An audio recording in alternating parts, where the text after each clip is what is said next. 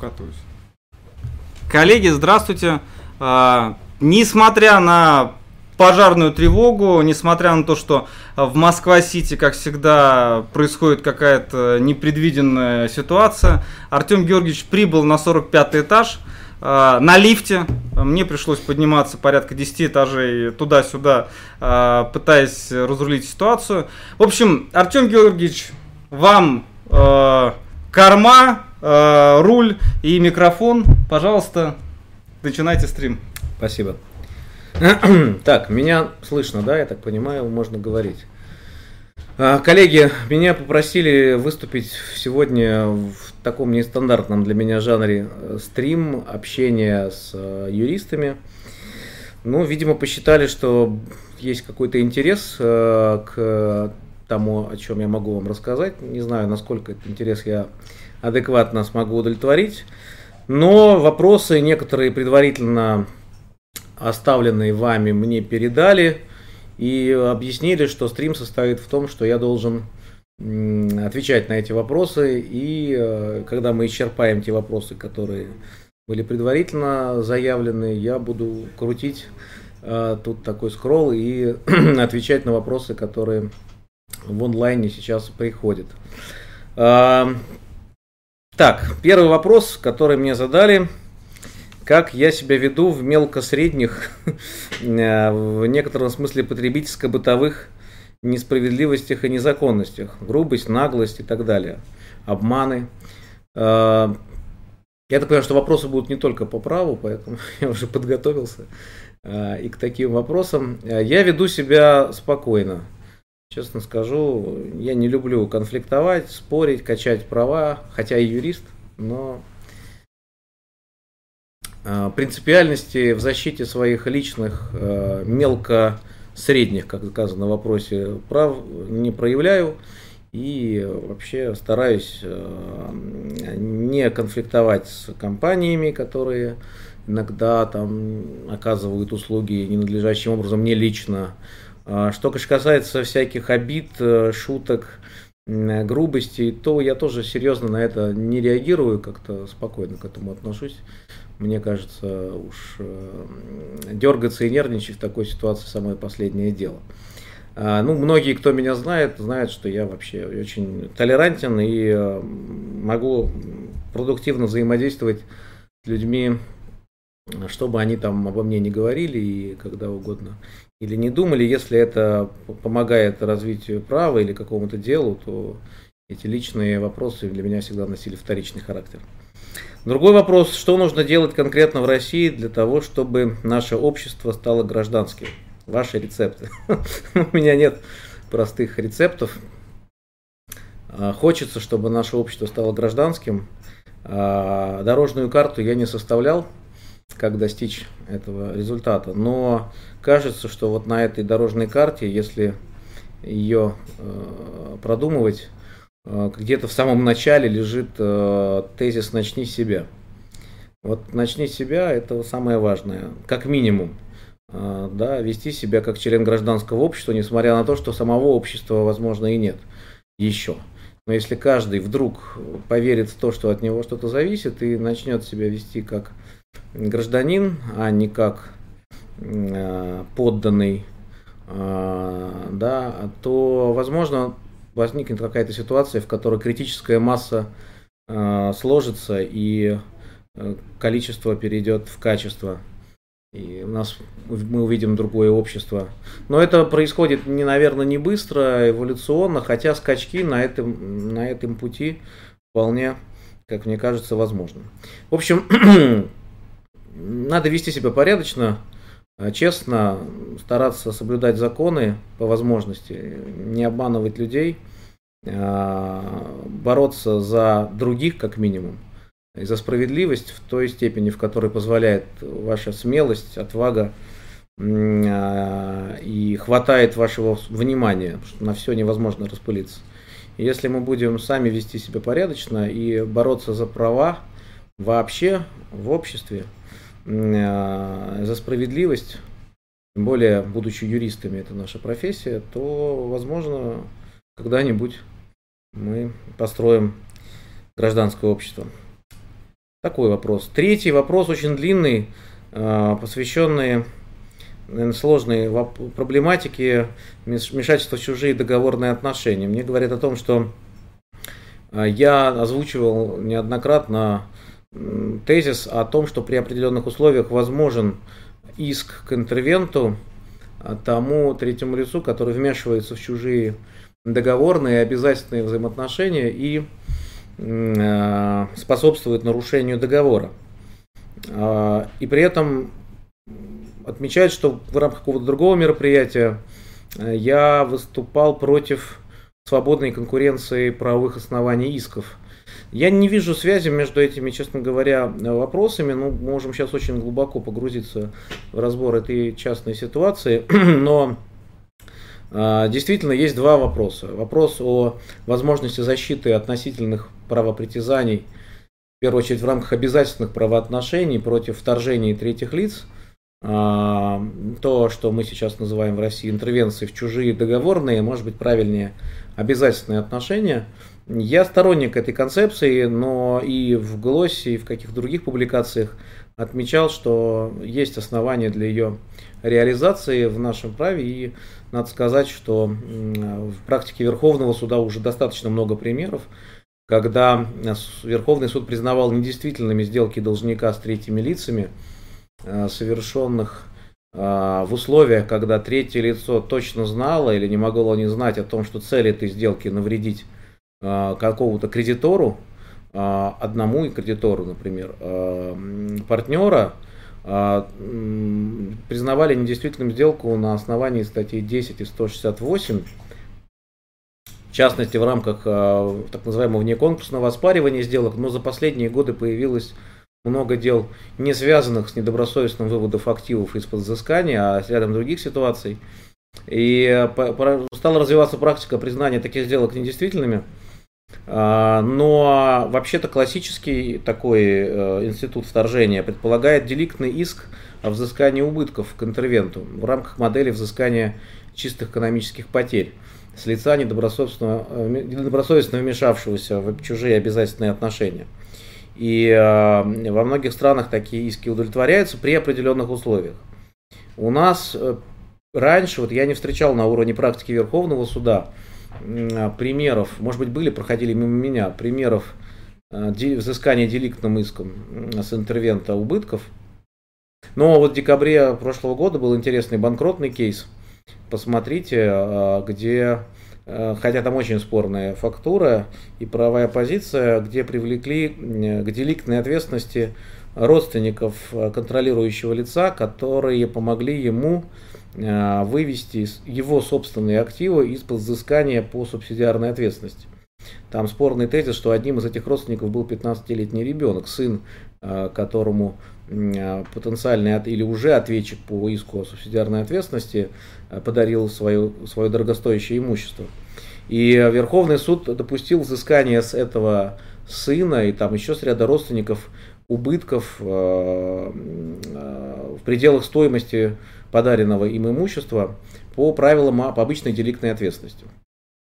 Вообще эта доктрина будет неизбежно развиваться, и главный э, вопрос, э, там, даже не развилка оспаривания сделки или взыскания убытков деликтным иском, главный вопрос это вопрос о, о том, э, при какой степени упречности поведения интервента мы можем считать его поведение неправомерным, как, при какой ситуации мы можем говорить о том, что он злоупотребил своим правом или э, соучаствовал в нарушении чужих обязательных прав.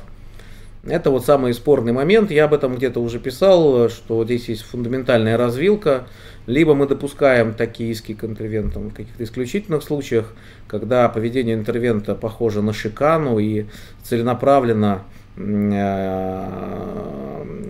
специально направлено, скажем так, на причинение ущерба кредитору должника, а, что-то, например, из области недобросовестной конкуренции. А, либо допускаем такую ответственность тогда, когда этот интервент преследовал свой интерес, вполне легитимный, но просто игнорировал, что преследование этого интереса приведет к нарушению прав некого кредитора, потенциального партнера. И пошел на реализацию своего эгоистического интереса, игнорируя ущерб, который данное взаимодействие с этим партнером причинит кредиторам этого партнера. Вот в разных странах разный подход концептуальный, в Германии и Франции они разные. И у нас пока мы должны найти консенсус по этому вопросу. Пока из тех дел, которые есть, в частности, в отношении признания сделок недействительными, усматривается скорее такой французский более широкий подход, при котором э, достаточным является доказанное точное знание о том, что взаимодействие этого интервента с партнером приведет к нарушению прав э, какого-то кредитора этого партнера. Например, покупая имущество, ты знаешь, что это имущество уже обещано по заключенному договору некому другому лицу, и за него уже внесен аванс, но ты предлагаешь большую цену и перекупаешь. Вот преследуешь свой интерес, не специально пытаешься навредить этому первому покупателю. А, и вот здесь нам надо в России просто прийти к консенсусу. Считаем ли мы это злоупотреблением права, мы можем ли мы в данном случае привлечь к ответственности в рамках деликта и главы 59 Гражданского кодекса этого интервента. Я бы скорее ответил на этот вопрос положительно, при доказанном точном знании.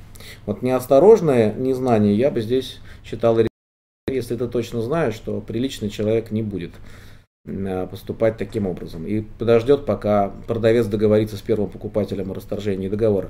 Впрочем, здесь есть много разных нюансов, сейчас нет возможности об этом говорить, и аргументов за и против литература на русском языке по этому поводу стала появляться.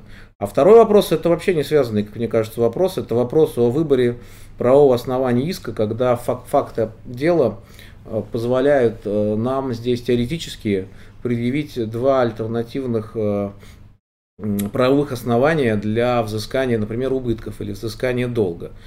Чаще всего конкурируют договорные убытки, деликтные убытки или деликтные убытки, неосновательное обогащение. Есть много таких коллизий. Сейчас, наверное, нет смысла об этом говорить а, подробно, ибо в пятом томе Глоссы, вот, который вышло на днях, в комментарии к статье 15, а, нет, э, немножко к статье 15 и чуть больше а, в статье 12 ГК мы с коллегами написали об этой проблеме, и она тоже очень острая и в России пока однозначно не разрешена. Есть два подхода. Один подход говорит, что свободной конкуренции правовых оснований не может быть и э, не допускается свободный выбор истцом а, э, правового основания иска. И всегда есть единственное правильное обоснование. Может быть, мы вправе его пока еще не определили, но нужно стремиться его определить и установить приоритеты. Что, например, при наличии договора убытки взыскиваются в первую очередь договорным иском, а не деликтным. А, или там при наличии а, договора а, заключенного и прекращенного у арендатора вещь изымается договорным иском, а не виндикационным, ну и так далее. И этот подход э, скорее вот французский. Э, мне он больше симпатичен. Но есть и конкурирующий подход, допускающий свободную конкуренцию и свободный выбор истцом правовых оснований исков, когда происходит наложение. Это вот не в Германии, насколько я знаю, в английском праве. И в России тоже есть сторонники такого подхода, мы с ними иногда спорим. Но, прямо скажем, вопрос э, не очень хорошо у нас сейчас в современной российской литературе проработан. Вот, но я, вот, в отличие от автора вопроса, не вижу конфликта между моими э, суждениями по этим обоим э, вопросам. Э, так что э, не знаю. Может быть, я его просто не увидел, этот подтекст. Идем дальше. Есть интересный вопрос о том, можно ли признать, что выписка из похозяйственной книги это сделка или это административный акт. Ответ на этот вопрос я, честно говоря, не знаю. Надо подумать. Вот у меня было время подумать несколько часов, но как-то вот глубоко я не успел в это погрузиться. А вот, э, видимо, я не до конца хорошо разбираюсь в теме вот этих жилищных отношений и недвижимости для того, чтобы четко понять правовую, правовое значение этих выписок. Кажется, что к сделке это отношение не имеет, но не знаю. Пятый вопрос, который мне задали предварительно – вопрос довольно широкий, как пишет автор. К сожалению, здесь не написано, кто автор. Ну, извините, если я вас не называю по имени. Спрашивают меня, в какой области гражданского права наблюдается чрезмерная зарегулированность, а где а, необоснованно законодатель обходит а, ту или иную проблематику своим вниманием. Мне кажется, что очевидно, у нас очень недостаточно урегулированы соседские отношения. Ну, это такая избитая тема. У нас нет соседского позитивного права в законодательстве или на уровне разработанных правовых позиций высшими судами.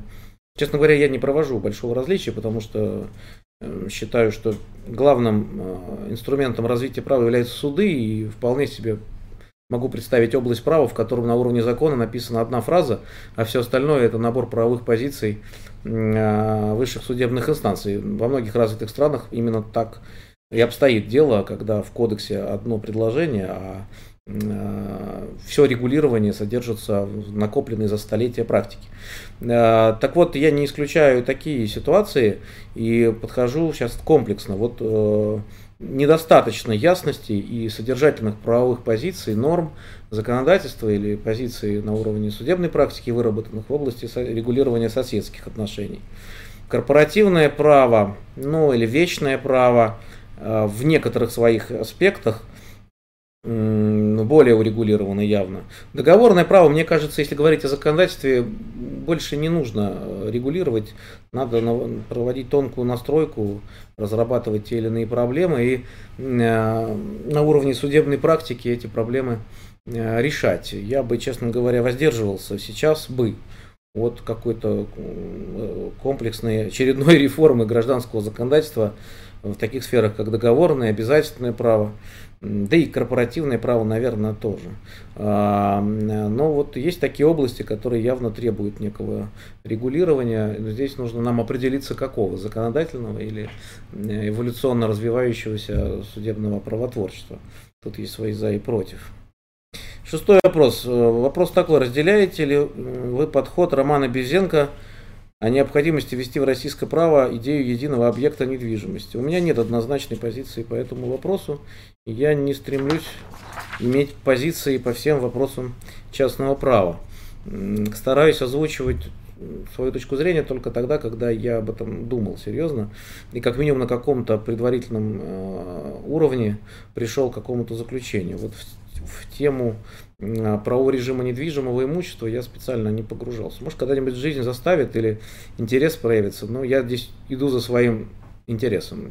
Обычно никто меня не заставляет. Но вот, если вдруг проснется интерес, разберусь, возможно, какое-то мнение у меня возникнет, пока его нет.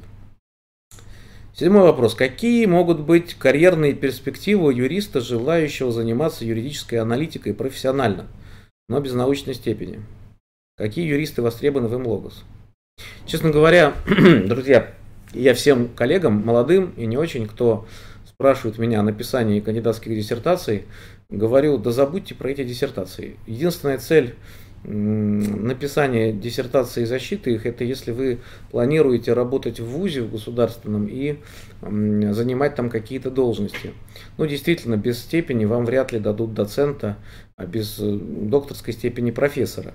Но для того, чтобы заниматься наукой, какая-то формальная позиция в ВУЗе не является сейчас в нынешних условиях, в отличие от советской системы, необходимым условием. А, мы в 21 веке живем, у нас здесь все свободно, а, и если у вас есть тяга к аналитической и научной работе, пишите статьи, пишите книги, присылайте их к Вестник экономического правосудия, главным редактором которого я являюсь пока. Да, Вестник гражданского права, журнал РШЧП, журнал Закон, ну, в другие приличные журналы, которые публикуют э, литературу в сфере гражданского права достаточно достойного уровня. Правда, других я не знаю, но неважно. Вот в эти присылайте э, и э, публикуйтесь, пишите монографии, пишите блоги на закон.ру, участвуйте в дискуссиях, вас узнают, вас услышат, пригласят, возможно, где-нибудь выступить на какой-нибудь конференции, возможно, даже в МЛОГОС или в какие-то другие центры, которые занимаются научным просвещением и дополнительным образованием. А, и, в принципе, это открывает определенные перспективы для самой аналитической э, научной деятельности. Единственное, что надо быть готовым к тому, что в этой сфере существует недофинансирование, это мягко сказать, поэтому вы за счет этой экспертно-аналитической деятельности и научной деятельности вряд ли сможете достойно зарабатывать, если только как-то не, скло... не сложатся карты, и вы не попадете в какие-то их немного, научно-экспертные учреждения, которые имеют некое финансирование, э, и работая там при написании каких-то заключений или законопроектов, которые получают финансирование либо из бюджета, либо из частных источников, у вас появляется возможность параллельно как-то свою научно-экспертную компетенцию капитализировать. Вот если не брать такие уникальные ситуации, то остается только преподавание, а, в вузах ничего не платят, поэтому преподавание э, в институтах дополнительного профессионального образования типа МЛОГОСа или некоторых других, там школа права статут и э, Лексториум, сейчас много появляется разных таких образовательных центров, там что-то платят, и если у вас хорошие аналитические экспертные способности сочетаются с умением доносить свою позицию, э, интересно а, выступать красочно, иллюстрировать свои тезисы, динамично рассказывать, готовить хорошие презентации, вы будете востребованы как преподаватель, и если у вас еще достаточно широкий а, круг вопросов, по которым вы могли бы выступать, да, это может приносить определенный доход. И я знаю людей, которые просто живут в основном за счет а, вот такой образовательной деятельности, э, параллельно готовя какие-то публикации, книжки и статьи. Да, но для этого требуется очень серьезно поработать над своими презентационными навыками, потому что, к сожалению, надо прямо сказать, э, иногда эти качества, а именно интеллект, э, глубина научного осмысления проблемы и э, умение выступать, они не сочетаются. Я знаю целый ряд выдающихся ученых, интеллектуалов, ну, которые, ну, надо признать, плохо просто читают лекции, и мы их вызвать не можем на свои программы, по крайней мере, к нам на образовательные программы. А, у них не получается передать эти знания, заинтересовать слушателей, спуститься на уровень не всегда высокий аудитории, поднять, заинтересовать и тянуть их вверх. А, а при этом какие-то другие эксперты, которые намного менее глубокие с точки зрения познаний э, научных, могут э, быть прекрасными преподавателями. Это вообще два разных навыка. И э, здорово, когда они сочетаются. Так вот, для того, чтобы вот в этой сфере как-то карьерные перспективы свои реализовать, под карьерными перспективами имею в виду э, хоть какую-то материальную подпитку, то, конечно, здесь надо быть хорошим лектором. Научиться, подготовиться, натренироваться, слушать э, отзывы, обратную связь, не обижаться и совершенствоваться. И если вы с первого, второго раза не очень получится, но на третий уже получится, зацепитесь. А, но надо сказать, что все равно, конечно, эти доходы несопоставимы с тем, что талантливый юрист может получать в хорошей юридической фирме или работая в крупной государственной корпорации э, в юридическом департаменте. Просто эта работа другая, и надо сказать, что везде в мире ученые получают намного меньше, чем практики. А, и не надо думать, что где-то золотые реки льются на головы профессуры. Нигде. Я думаю, вот если посмотреть реальные зарплаты европейских профессоров в странах, э, сопоставимых с нам по экономическому развитию, отнять налоги, поправить на паритет покупательной способности, э, вот, мы тоже больших каких-то доходов не увидим. Ну а э, наука и аналитическая работа – это призвание, и поэтому здесь сюда идут как раз люди, для которых материальный стимул не главный немаловажно, но не главное. Естественно, те, кто хочет только зарабатывать, есть, спать, гулять, веселиться, покупать квартиры и э, материальные блага имеют для него приоритетное значение или получать драйв просто от больших денег э, и процесса их зарабатывания, им, конечно, тут в науку вряд ли путь э, заказан точнее, вряд ли путь лежит, а для тех, кто имеет, вот как здесь в вопросе сказано, желание заниматься научно-аналитической деятельностью, тут надо просто попытаться найти такую нишу, в которой вы могли бы хоть как-то себя содержать и какие-то доходы получать. Потому что понятно, что у людей семьи, дети, и на науку ты одну себя не прокормишь. Вот так вот, коллеги. Восьмой вопрос. Договоре предусмотрено право покупателя потребовать возврата аванса в случае непродления поставщиком срока действия договора действия обеспечения возврата аванса. Подлежит такое право покупателя судебной защите? Нет ли здесь разрыва синолагмы? Если покупатель внес предоплату, в договоре написано, что в случае не продления подрядчиком, там, продавцом какой-либо там какого-то обеспечения, например, независимой гарантии или прекращения какого-то обеспечения, а, он должен тогда вернуть аванс, и отношения перестраиваются на постоплатную, я не вижу в этом проблем. Я не вижу разрыва синолагмы, если покупатель э, все равно заплатит, но только после того, как он э, получит э, товары, работы услуги. То есть он готов вносить авансом платеж, но при условии, что обязательства подрядчика или поставщика по возврату этого аванса в случае нарушения, расторжения договора будут обеспечены там независимой гарантией или поручительством. Но имея в виду сценарий, при котором это поручительство или гарантия может слететь, например, потому что банк обанкротится или поручитель э, будет ликвидирован.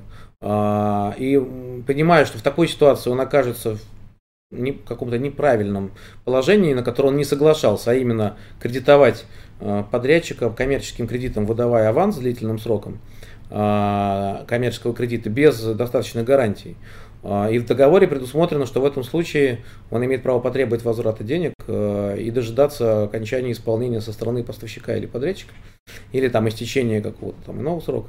Я не вижу здесь разрыва синолагма. Вот, по крайней мере, в том сценарии, который, мне кажется, подразумевается в вопросе, не вижу.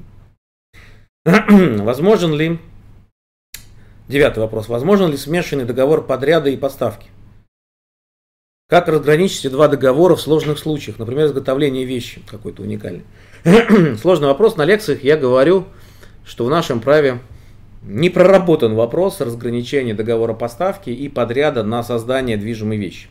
В случае с недвижимостью Высший арбитражный суд в 54-м пленуме в 2011 году ясность внес и установил критерии, которые позволяют отличить договор купли-продажи будущей недвижимости от договора строительного подряда, это зависит от того, на чьей земле идет строительство. В случае же с подрядом на создание новой вещи, критерии разграничения до сих пор в практике не проработаны, в реальной практике договорной работы э, полная каша мала, и юристы и контрагенты оформляют эти отношения по-разному. Иногда одну и ту же экономическую операцию они могут оформить как поставка, как подряд. А иногда они сами не понимают, что они оформляют. У них может быть договор поставки, а при этом в тексте будут слова, характерные скорее для подряда. Я, кстати, когда практикой занимался арбитражной, в начале нулевых годов у меня был такой кейс, где в Волгограде, где как раз вот стороны заключили договор непонятно какой природы. И из-за этого, сейчас детали погружаться не буду, а, возникли глобальные проблемы потом в суде, потому что правовое регулирование двух договоров, оно принципиально разное. И нам с точки зрения практики, и суду, разрешающему спор, и юристам, которые дают консультации, а, отвечают на те или иные вопросы клиентов, им важно понимать, в каком ящике подъекного шкафа находится этот договор, какова его правовая природа. Для этого мы должны выработать в науке и в судебной практике четкие квалифицирующие признаки, Э, которые позволяют осуществлять дифференциальную квалификацию, относить договор либо к одному, либо к другому типу. Вот здесь, к сожалению, ясности нет, и в науке высказывались разные точки зрения, и за рубежом, я так понимаю, тоже подходы разные. В некоторых странах все зависит от того, из чьих материалов происходит изготовление вещи, но это к России не относится, потому что у нас подряд может быть иждивением обеих сторон по выбору. В других странах решается вопрос в зависимости от того, насколько индивидуализированный объект подлежит созданию. То есть если создается уникальный объект по специальному заказу а, того, кто платит, то это подряд. Если тот, кто платит, заказывает одну из нескольких вещей, которые производит э, тот, кто выполняет работу по созданию вещи в рамках его линейки доступных вариантов в его ассортименте, э, ты просто выбираешь хочу вот модель пятую, и тебе ее специально по твой заказ создают и поставляют, то это поставка. Мне, э, если я не ошибаюсь, по-моему, Андрей Рыбалов эту позицию отстаивал, э, могу уже что-то сейчас перепутать, но и ряд других э, ученых. Мне она, эта позиция, кажется симпатичной, но я не готов сейчас вписаться за нее своим однозначным мнением. Я не проводил серьезную научную проработку этого вопроса, но кажется, что вот этот подход э, симпатичен. А, э, впрочем, надо сказать, что есть и другая точка зрения, мол, надо смотреть на то, что написано в договоре. А, но действительно в договоре может быть написано о том, что тот, кто платит, инспектирует процесс создания, и, мол, вот этот процесс инспектирования означает, что для того, кто платит, сейчас такой термин использую, универсальный, немаловажен сам процесс, а это характерно для подряда. Ну, не уверен, что этот подход правильный, потому что стороны могут данный вопрос просто упустить в договоре, и нам все равно нужно определить критерии разграничения. Это раз. А во-вторых, я не уверен, что а, вот договору поставки вообще принципиально противоречит его существу а, некий контроль э, плательщика за процессом изготовления. По крайней мере, я видел договоры, э, точнее, вот буквально недавно общался с, с, контра, э, с контрагентами, которые заключили договор, у них потом возник конфликт в суде, и а, был договор поставки, и там, ну, это похоже на поставку. А, при этом для покупателя было очень принципиально качество, и он выторговал себе в договоре условия о том, что он проверяет э, процесс изготовления, проверяет материалы, которые поставщик использует при производстве там какой-то партии товара. Причем это не индивидуализированные вещи, это партия товара. И у меня такое интуитивное ощущение, что это вполне сочетается с конструкцией договора поставки. Поэтому я бы не стал, наверное, этот критерий брать за основу. Но вообще, нам иногда прям важно понять, подряд это или поставка. И, э, к примеру, сейчас собственность на вещь в процессе создания или до передачи. В купле одно решение, в подряде другое. Представим себе, тот, кто создавал эту вещь, НИИ обанкротилась, в чьей конкурсной массе находится – эта вещь в подряде будет скорее решение одно, а в купле-продаже другое. Я уже не говорю про право на отказ от договора и другие содержательные нормы. Поэтому вопрос о выработке критериев квалификации очень острый, но, к сожалению, пока он не решен. У меня однозначной позиции по этому поводу нет. Но та позиция, которая мне симпатична, я ее постарался озвучить, коллеги. Э, десятый вопрос. Появилась ли практика коллегии по экономическим спорам о моменте, когда адресат считается надлежащим извещенным, если он уклоняется от получения письма, ожидающего его в почтовом отделении? Известная проблема, мы обычно на семинарах это подробно обсуждаем э, в рамках вот лекции про юридически значимые извещения. Я все время говорю, что вопрос вот пока не разрешен однозначно. Кажется очевидным, что это срок истечения срока хранения, вот, э, точнее, момент истечения срока хранения – Нигде вот прямо однозначно это не провозглашено, но может быть выведено из э, толкования пленума Верховного суда номер 25. Но я бы дождался все-таки какого-то, для того, чтобы быть окончательно уже уверенным, что в нашем практике вопрос утрясен, дождаться какого-то определения. Пока я не помню, чтобы было какое-то э, свежее определение, может я забыл. Нет, не помню. Был один кейс года полтора-два назад, очень сложный, фактологический, где если вчитаться внимательно в решение судов нижестоящей инстанции, э, в сочетании с текстом определения экономической коллегии, э, может быть сделать вывод, что коллегия посчитала в такой ситуации моментом возникновения юридических последствий извещения не момент, когда истек срок хранения, а момент, когда письмо обратно вернулось отправителю. Но там такой-то уникальный спор, связанный с тем, что на сайте Почты России данных об этом письме не оказалось. Там, видимо, какие-то подозрения были фальсификации. В общем, я бы не стал этот кейс выводить как некую однозначную правовую позицию. Ждем. Если вдруг какой-то появился, не совсем свежий, может быть, э, вы мне подскажете. Я не видел. А, но по логике это должен быть э, момент истечения срока хранения документа. Одиннадцатый вопрос. В недавнем интервью вы писали, что после поездки в Европе зарядились и очень быстро написали кандидатскую. Расскажите процесс написания. Я, по-моему, да, в интервью это рассказывал, э, что в Голландии в 2001 году на стажировке в Лейденском университете от Российской школы частного права, там была группа товарищей на стажировке, там Дмитрий Иванович Степанов, Елена Баринова, Алексей Кот и Александра Фасахова и целый ряд других коллег. Некоторые из них достаточно известные теперь стали. И мы там учились. Курсы были неинтересны для меня. Ну, так просто сложилось по тематике. Но там была библиотека, я пользовался временем, читал книжки. А, и тогда я писал магистрскую диссертацию в школе частного права по денежным обязательствам. Но я ее в основном уже к этому времени написал, и мне она не очень была интересна. Я как-то вдруг увлекся другой темой, исполнением обязательств в натуре, иском о присуждении к исполнению обязательств в натуре. А, почему увлекся, там долгая история, один иск проиграл в суде. А, и э, чуть ли не самый первый свой иск, как раз о поставке сэндвич-панелей в натуре. И как-то так озадачился с причиной проигрыша, э, что стал э, спрашивать всех преподавателей, которые у нас в РШЧП преподавали, и понял из разговора с нашей тогда элитой цивилистики, что по этому поводу есть какая-то неопределенность и недоговоренность в нашем праве. И вот когда оказался в Ленинском университете, я как-то решил просто разобраться. Ну, если у нас литература не позволяет ответить. Там была какая-то диссертация и книга Краснова советская, неинтересная абсолютно. И тогда э, работал над этой темой Андрей Анатольевич Павлов в Питере, но я еще тогда не читал его книгу, она, по-моему, вышла только во втором. В общем, короче говоря, я не видел его книгу. А, и э, казалось, на русском языке прочитать практически нечего, кроме разрозненных фраз в книжках Шершеневича и других наших дореволюционных светил.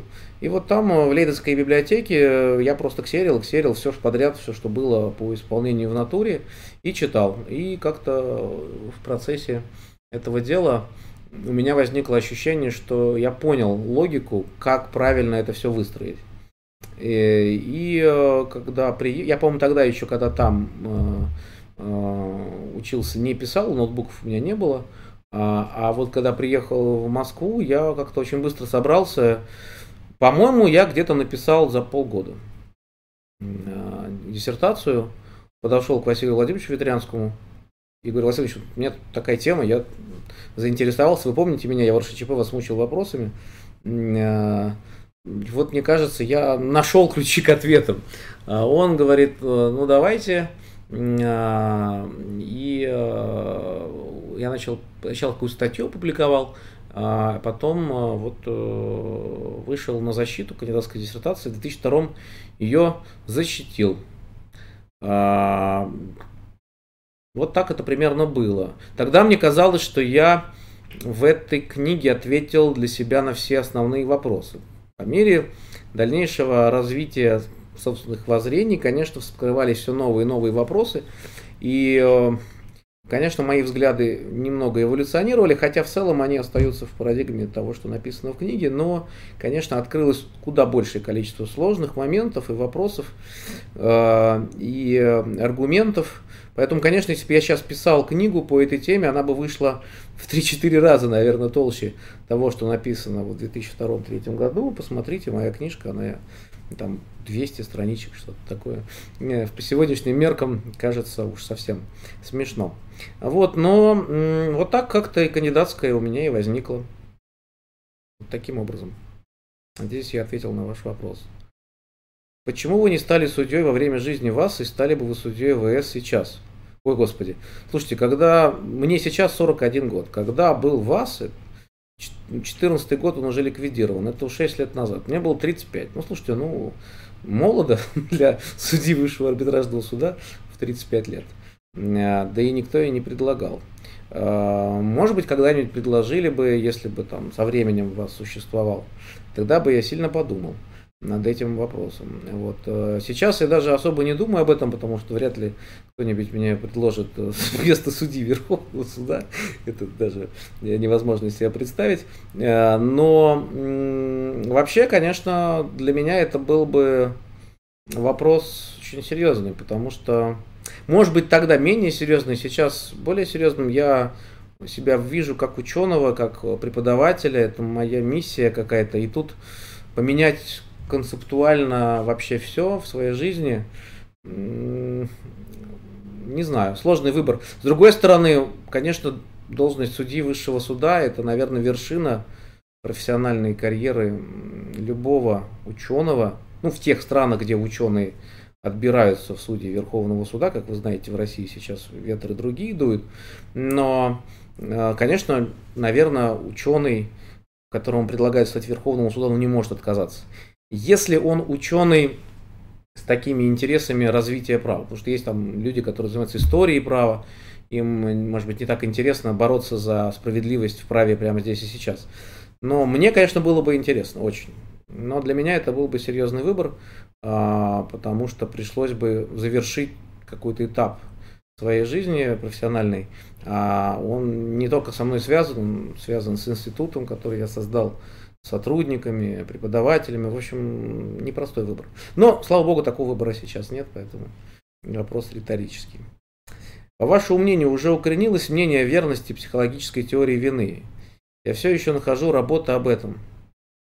Если в нашем праве серьезные проблемы в институте вины, есть проблемы. Отсутствие какой-либо вообще нормальной проработки этой теории э, вины в гражданском праве. Особенно, когда речь идет о корпорациях. Психологическая теория вины, скорее характерная для уголовного права, конечно, в договорном праве особенно с участием юридических лиц, да и в деликтном праве, когда речь идет о юридических лицах, ну, она трещит по швам, об этом многие писали, и здесь требуется какой-то другой подход, объективный подход, ну, стандарту поведения, принятому в обороте. Казалось бы, вот вам и решение всей проблемы. Оцениваем вину по объективному стандарту, должной осмотрительности, как принято. Вот вам и стандарт, что тут думать. Но проблема остается. Дело в том, что, во-первых, в ряде случаев гражданское право дифференцирует решение тех или иных вопросов в зависимости от того, имеется ли здесь умысел или просто неосторожность. И э, вот здесь мы сталкиваемся с серьезной проблемой. Как нам отличить умысел от неосторожности?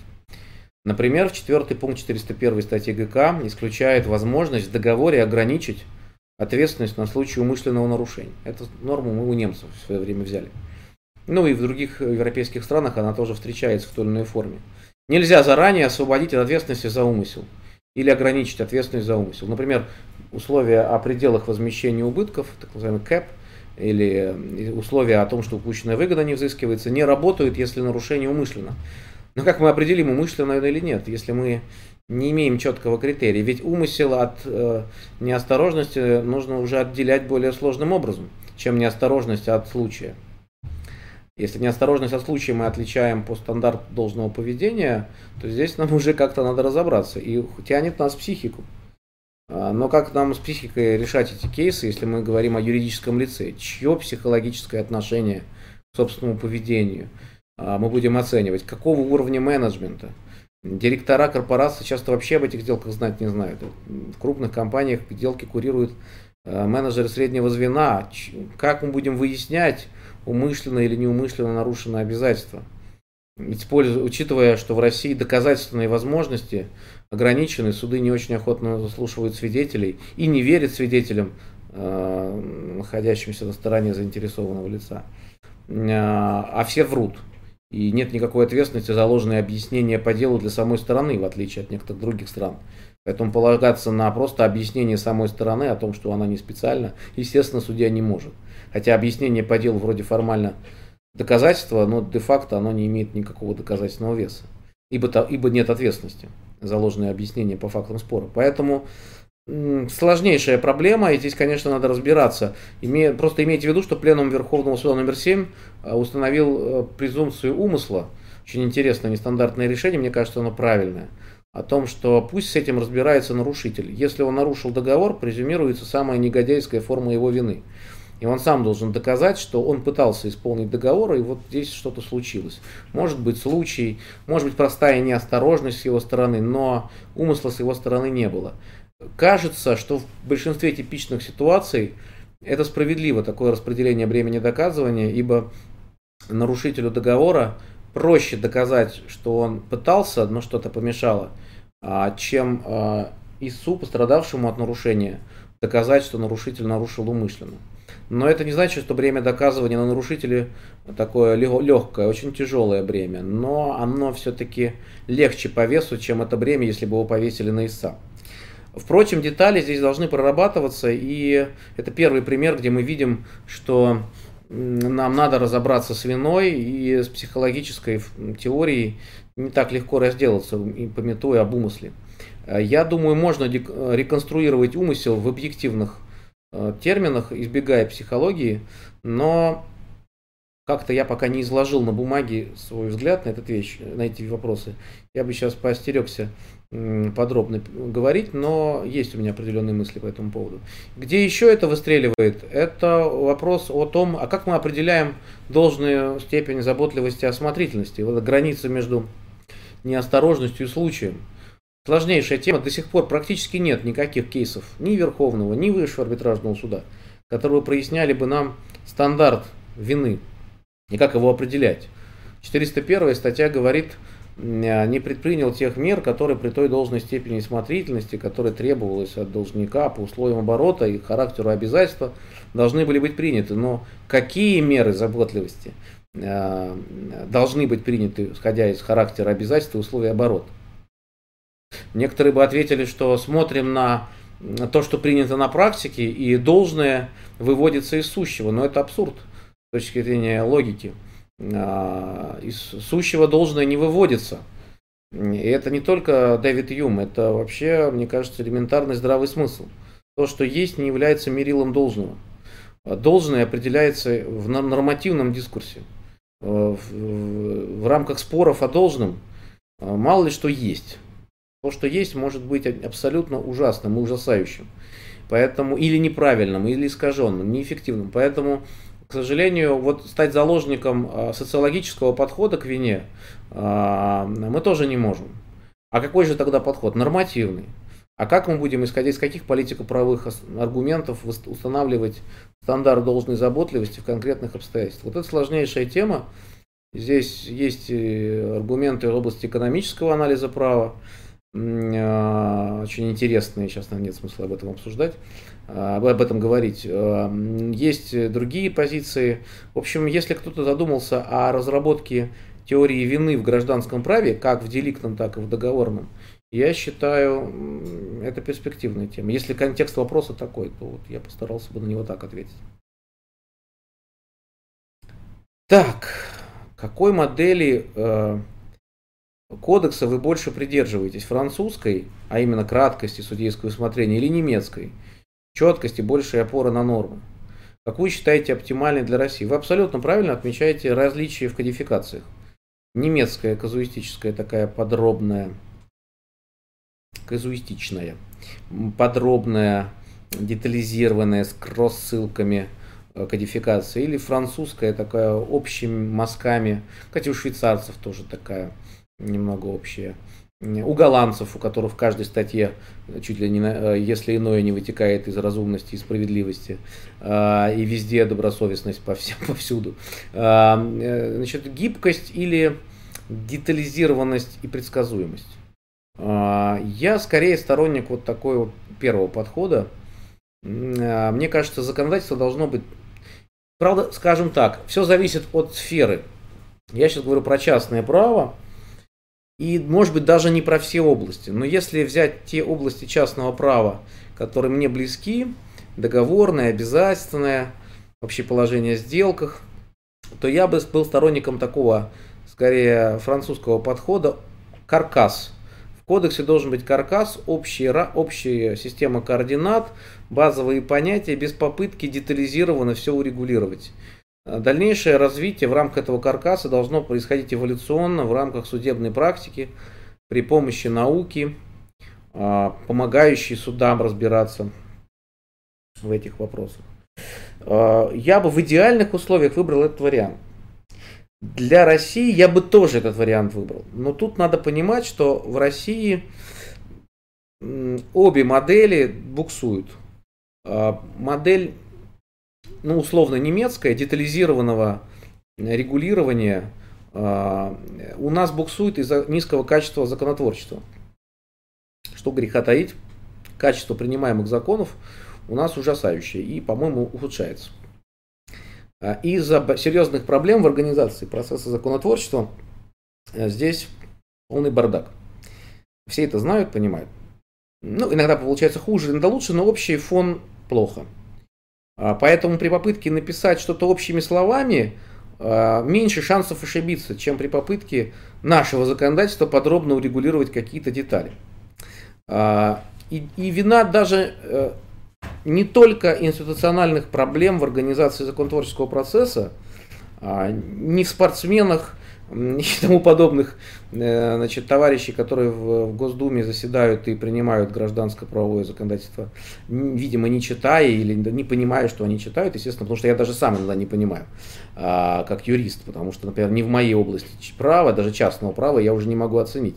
Проблема даже не в этих э, сложностях Э, ограниченного профессионализма, они есть во всех странах.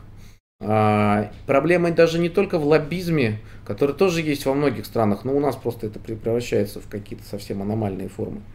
А, проблема еще и в том, что качественное законотворчество вот так вот взять и написать подробно – а, возможно, когда законодатель опирается на проработанную научную доктрину, на монографии, диссертации, книги, статьи, на, опирается на плечи поколений ученых, которые прорабатывали эти вопросы. А, к сожалению, у нас в силу институциональных проблем в сфере высшего образования, в науке и так далее, просто нет такого количества ученых, а, которые могло бы закрыть все эти дырки, удовлетворить спрос в области праворегулирования, предложить какие-то интересные модели, да, да хотя бы просто пересказать, как за рубежом, чтобы законодатель выбирал из различных э, уже опробированных вариантов. Я же даже не говорю про то, чтобы какие-то свои идеи интересные реализовывать. У нас нет такой научной доктрины, поэтому взять с нуля и построить замок, если ты не понимаешь э, значит, базовые законы Э, ну, не знаю, механики грунтов, физики э, и тому подобное, вряд ли получится. Поэтому вариант эволюционного развития, постепенного, кажется просто более реалистическим. А, правда, и здесь развитие через судебную практику, через судебное правотворчество наталкиваются другие проблемы в России. А именно, проблема низкого качества правовой аргументации в актах судов, и в том числе высших судов. Ну просто для того, чтобы правовые позиции высшего суда представлялись кирпичиком из которых постепенно формируется некий фундамент, каркас, выстраивается доктрина представительства, неосновательного обогащения, и как развивалось частное право в европейских странах. Ведь чаще всего это какая-нибудь одна фраза в кодексе, а на основе нее судебная практика эволюционно формирует целое сложное здание с перегородками, комнатами, перестраивает что-то, понимая, что построено вначале не вполне удачно. Но для этого сами эти кирпичики должны быть более-менее понятными, ясными, и правовая аргументация должна быть транспарентной, открытой. Э, надо, чтобы читатель понимал, как эта правовая позиция соотносится с правовыми позициями того же суда по похожим делам, которые выносили ранее. Это overruling, то есть преодоление старой правовой позиции, э, отправление ее в утиль, или это, то, что говорят англичане, distinguishing, какое-то отделение этого фактуры, этого кейса от правовой позиции э, под предыдущим кейсом, формирование какого-то исключения. Для этого требуется серьезная правовая аргументация, серьезная работа э, с правовыми аргументами. И требуется достаточно высокий уровень цивилистической подготовки клерков, помощников, самих судей. К сожалению, надо сказать, что у нас э, с этим проблемы и были, и есть. И постановления Президиума Высшего арбитражного суда очень часто не отличались ясностью правовой аргументации, хотя качество росло по мере продвижения этого суда.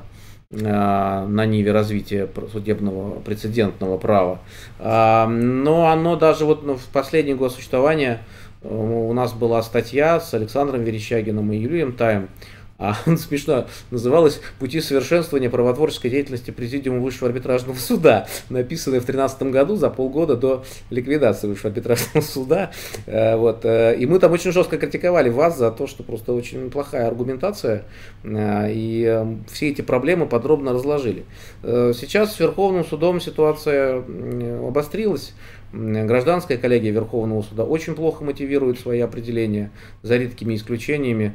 А, экономическая коллегия старается сейчас подтягиваться под уровень высшего арбитражного суда, но тоже очень неровно. И есть, конечно, блестящие определения экономической коллегии.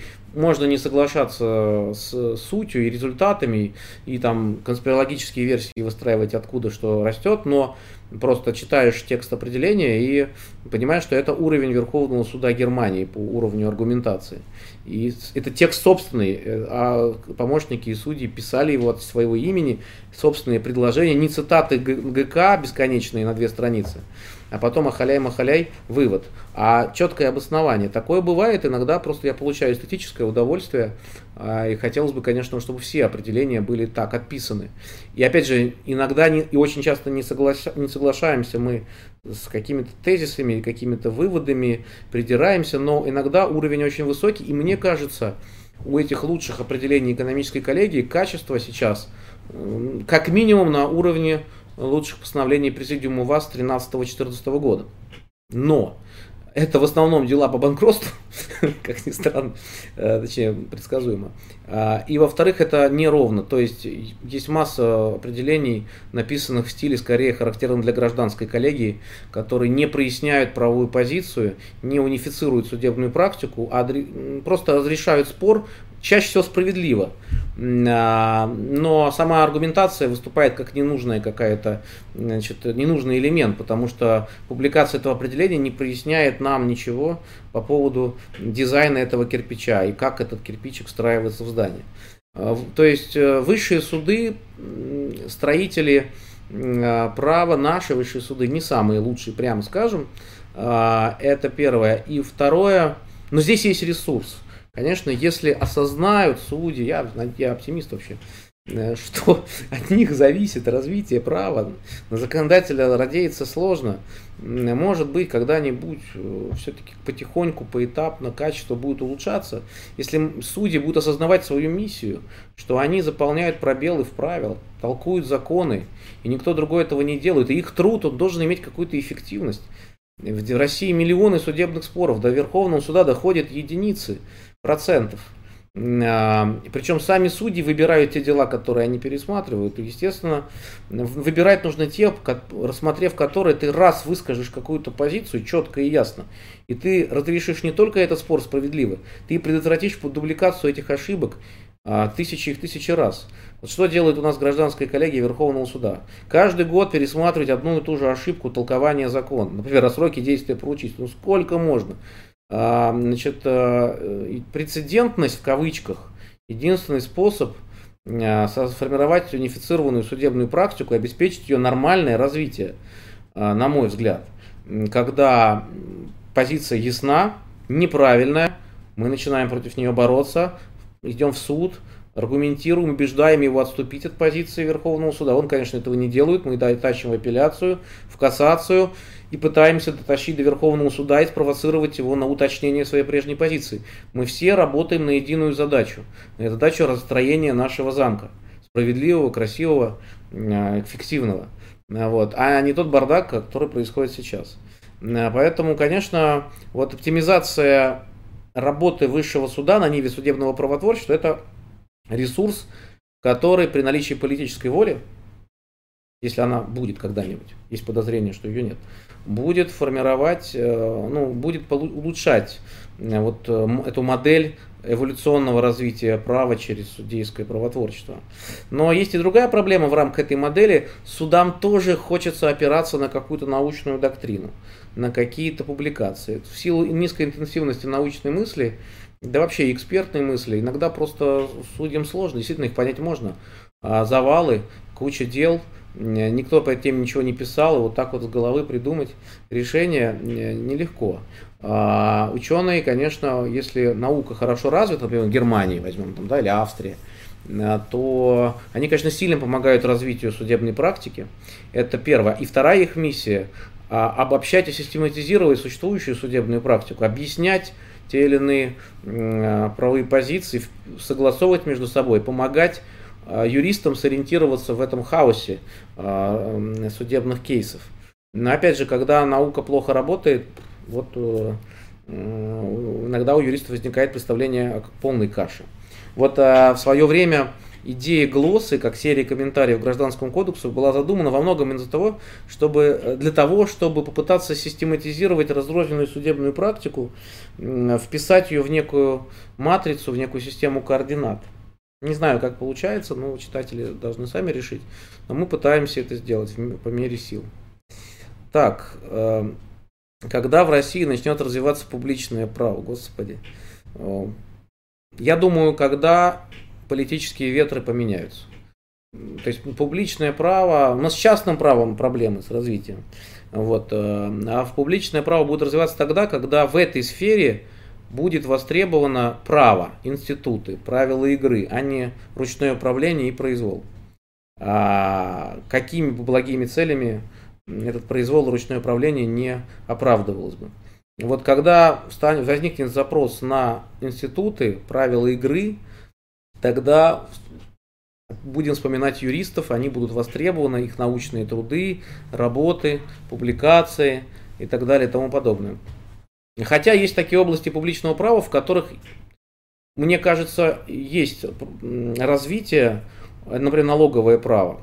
И есть даже ученые, как ни странно, есть серьезные какие-то публикации, а, идут какие-то, а, значит, э, какое-то движение, а, идет какое-то движение, видимо, в налоговом праве на каком-то этапе возникл спрос, политический спрос на некую институциональность, на некоторую предсказуемость и э, институты, а не произвольное усмотрение чиновников. Ну, я не специалист, поэтому это в порядке гипотезы. А, а в каких-то других областях публичного права, там, избирательного, например, и какого-то иного, спрос меньше. Иначе говоря, вопрос наличия политического спроса. А, спроса со стороны государственных структур, в том числе самых вышестоящих. А, когда политическая система не формирует спроса на правила, ну, естественно, и развиваться публичному праву сложно. Например, многие я слышал неоднократно такую дискуссию, почему, если Следственный центр частного права имени Сергея Сергеевича Алексеева, а, всем известный, который вот в РШЧП при Следственном центре существует раньше как независимая организация, аффилированная с центром, значит, э, сейчас как часть исследовательского центра. А, почему есть центр, но э, нет такого же исследовательского центра публичного права? Ну, вопрос. Видимо, ведь э, нет спроса. Если бы вышестоящее руководство России э, хотело бы создать такой аналитический э, мозговой центр, то, наверное, бы оно создало бы такой центр. Но пока есть спрос на такие ситуативные поправки за несколько дней, а, то, наверное, и вряд ли появится спрос. Хотя, конечно, есть ученые, то есть, безусловно, кто-то занимается муниципальным кто-то занимается Э, значит, э, каким-то иным административным правом, но сказать, что в этой сфере существует какая-то такая большая динамика развития, я бы не сказал. А, хорошо. Еще вопрос. А, пара неюридических вопросов. Ваши любимые литературные произведения. Перечитываете ли вы их? Я в основном не перечитываю художественную литературу, которую читал. У нас по этому поводу есть спор с рядом э, моих друзей, коллег, которые как раз говорят, что они любят перечитывать любимые книги.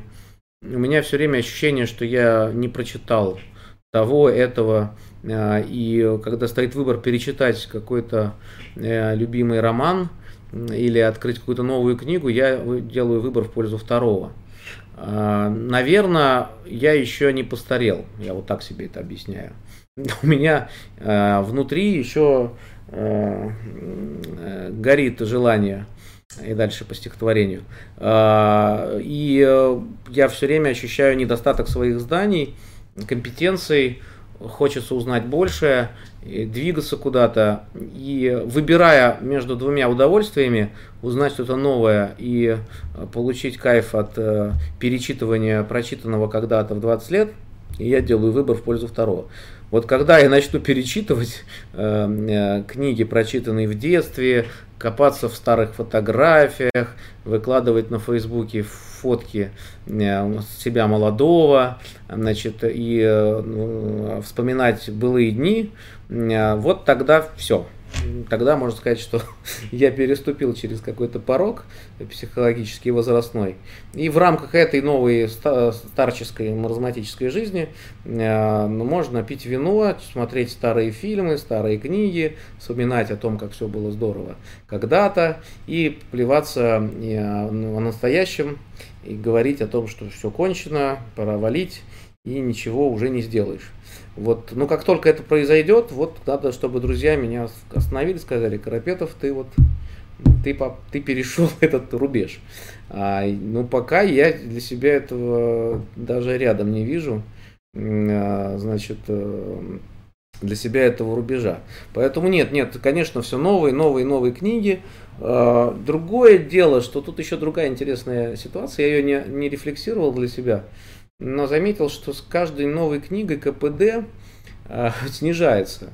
Убывающая предельная полезность э, каждой новой прочитанной книги по любому направлению, в котором ты уже что-то читал.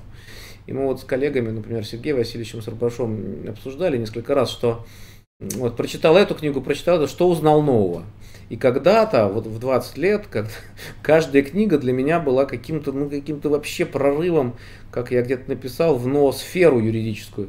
И кто-то посмеялся, говорит, да, а у Карапетова совсем шарики за ролики зашли.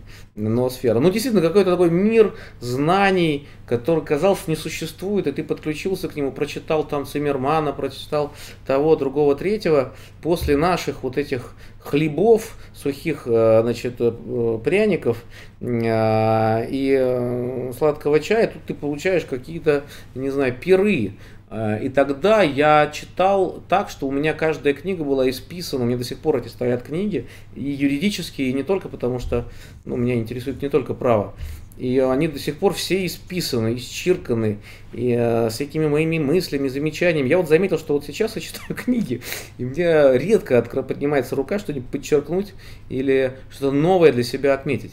Э, видимо, есть такой действительно э, элемент, а, убывающие предельные полезности, ну, в принципе, это экономика все описала, а, а, и эффективность и удовольствие, которое ты получаешь от э, приобретения все нового, нового какого-то блага, в данном случае интеллектуального, снижается. Ну, потому что у тебя уже багаж больше. Так как английский язык, первый год изучения, прогресс колоссальный, каждый последующий, видимый прогресс меньше. Вот, ну, видимо, какие-то новые области нужно захватывать. И у меня бывает такое ощущение некоторого исчерпание вот, э, энтузиазма чтения литературы по тому или иному вопросу, потому что, ну, кажется, ну, уже все примерно понятно, что еще там нюансы какие-то. И просто трата время на прочтение этой книги уже, кажется, не окупает э, тот э, какой-то интеллектуальный багаж, который ты можешь с этой книгой, ее, ее путем ее прочтения приобрести. Вот, но, как бы, не знаю, пока я вот э, считаю, до этой черты не дошел. Поэтому старые книжки я не люблю перечитывать. Вот. Э, а что касается любимых литературных произведений, но ну, если брать художественную литературу, я не буду э, оригинальным. Я как-то очень в свое время сильно полюбил русскую классическую литературу. Толстого, Достоевского, Шолохова. И вот до сих пор э, вот у меня сильные впечатления, но я их не перечитывал, надо сразу сказать. А у меня сильные впечатления, вот те подростковые, но может быть, а, они сейчас были бы иными, если бы я прочитал их заново. Но тогда они оказали сильнейшее влияние на формирование моей личности, и э, они отпечатались у меня в моем памяти, в моем, созна... в моем сознании, и ни одна другая книга, прочитанная позднее, так сильно на меня не повлияла. Поэтому, если вопрос о том, а, какая книга любимая, вот тут тонкий подтекст все-таки любимая или самая произведшая сильное впечатление. Вот классическая русская литература на меня произвела, конечно, сильнейшее впечатление. Шекспир, а, И если говорить о современной литературе, ну, тут уже можно очень много спорить, кому что нравится. Вот. Но я вижу, что в России выходят неплохие книги, и некоторые из них мне нравятся. Из зарубежного, а, из зарубежной литературы, которую я читал, сильнейшее впечатление, самое сильное, на меня а, произвели благоволительницы Джонатана Литтла. В общем, с именем могу уже ошибиться. А, вот какой-то я был в трансе каком-то, когда читал эту книгу. Если у кого-то крепкие нервы и готовы читать про Холокост э, и тому подобные вещи, очень тяжелые неприятные. Вот попробуйте прочитать эту книгу. Очень сильно на меня произвел выбор Софи. Лет 6-7 назад я читал, тоже как-то меня сильно эта книга впечатлила. То есть зарубежные книги тоже нравятся, но вообще, честно говоря, я такой патриот литературный. Мне первоочередной, кажется, хочется найти какую-то русскую книгу нашу. Она ближе по природе своей, как мне кажется, нашей проблематике. Вот иногда находишь, радуешься. А, так что надо читать. Вообще, надо сказать, что я э, художественную литературу некоторое время не читал. Вот был такой период времени, когда я ее не читал. Ну, где-то, наверное, с 21 года, может быть, до 30. В общем, я лет 9 вообще практически не читал художественную литературу. Я с утра до вечера читал только правовую, политологию, экономику, социологию и некоторые другие области, которые мне интересны. Не просто не читал эффективным чтением художественной литературы при наличии таких конкурентов мощных. Но один мой товарищ меня как-то переубедил однажды. Он говорит, ты что?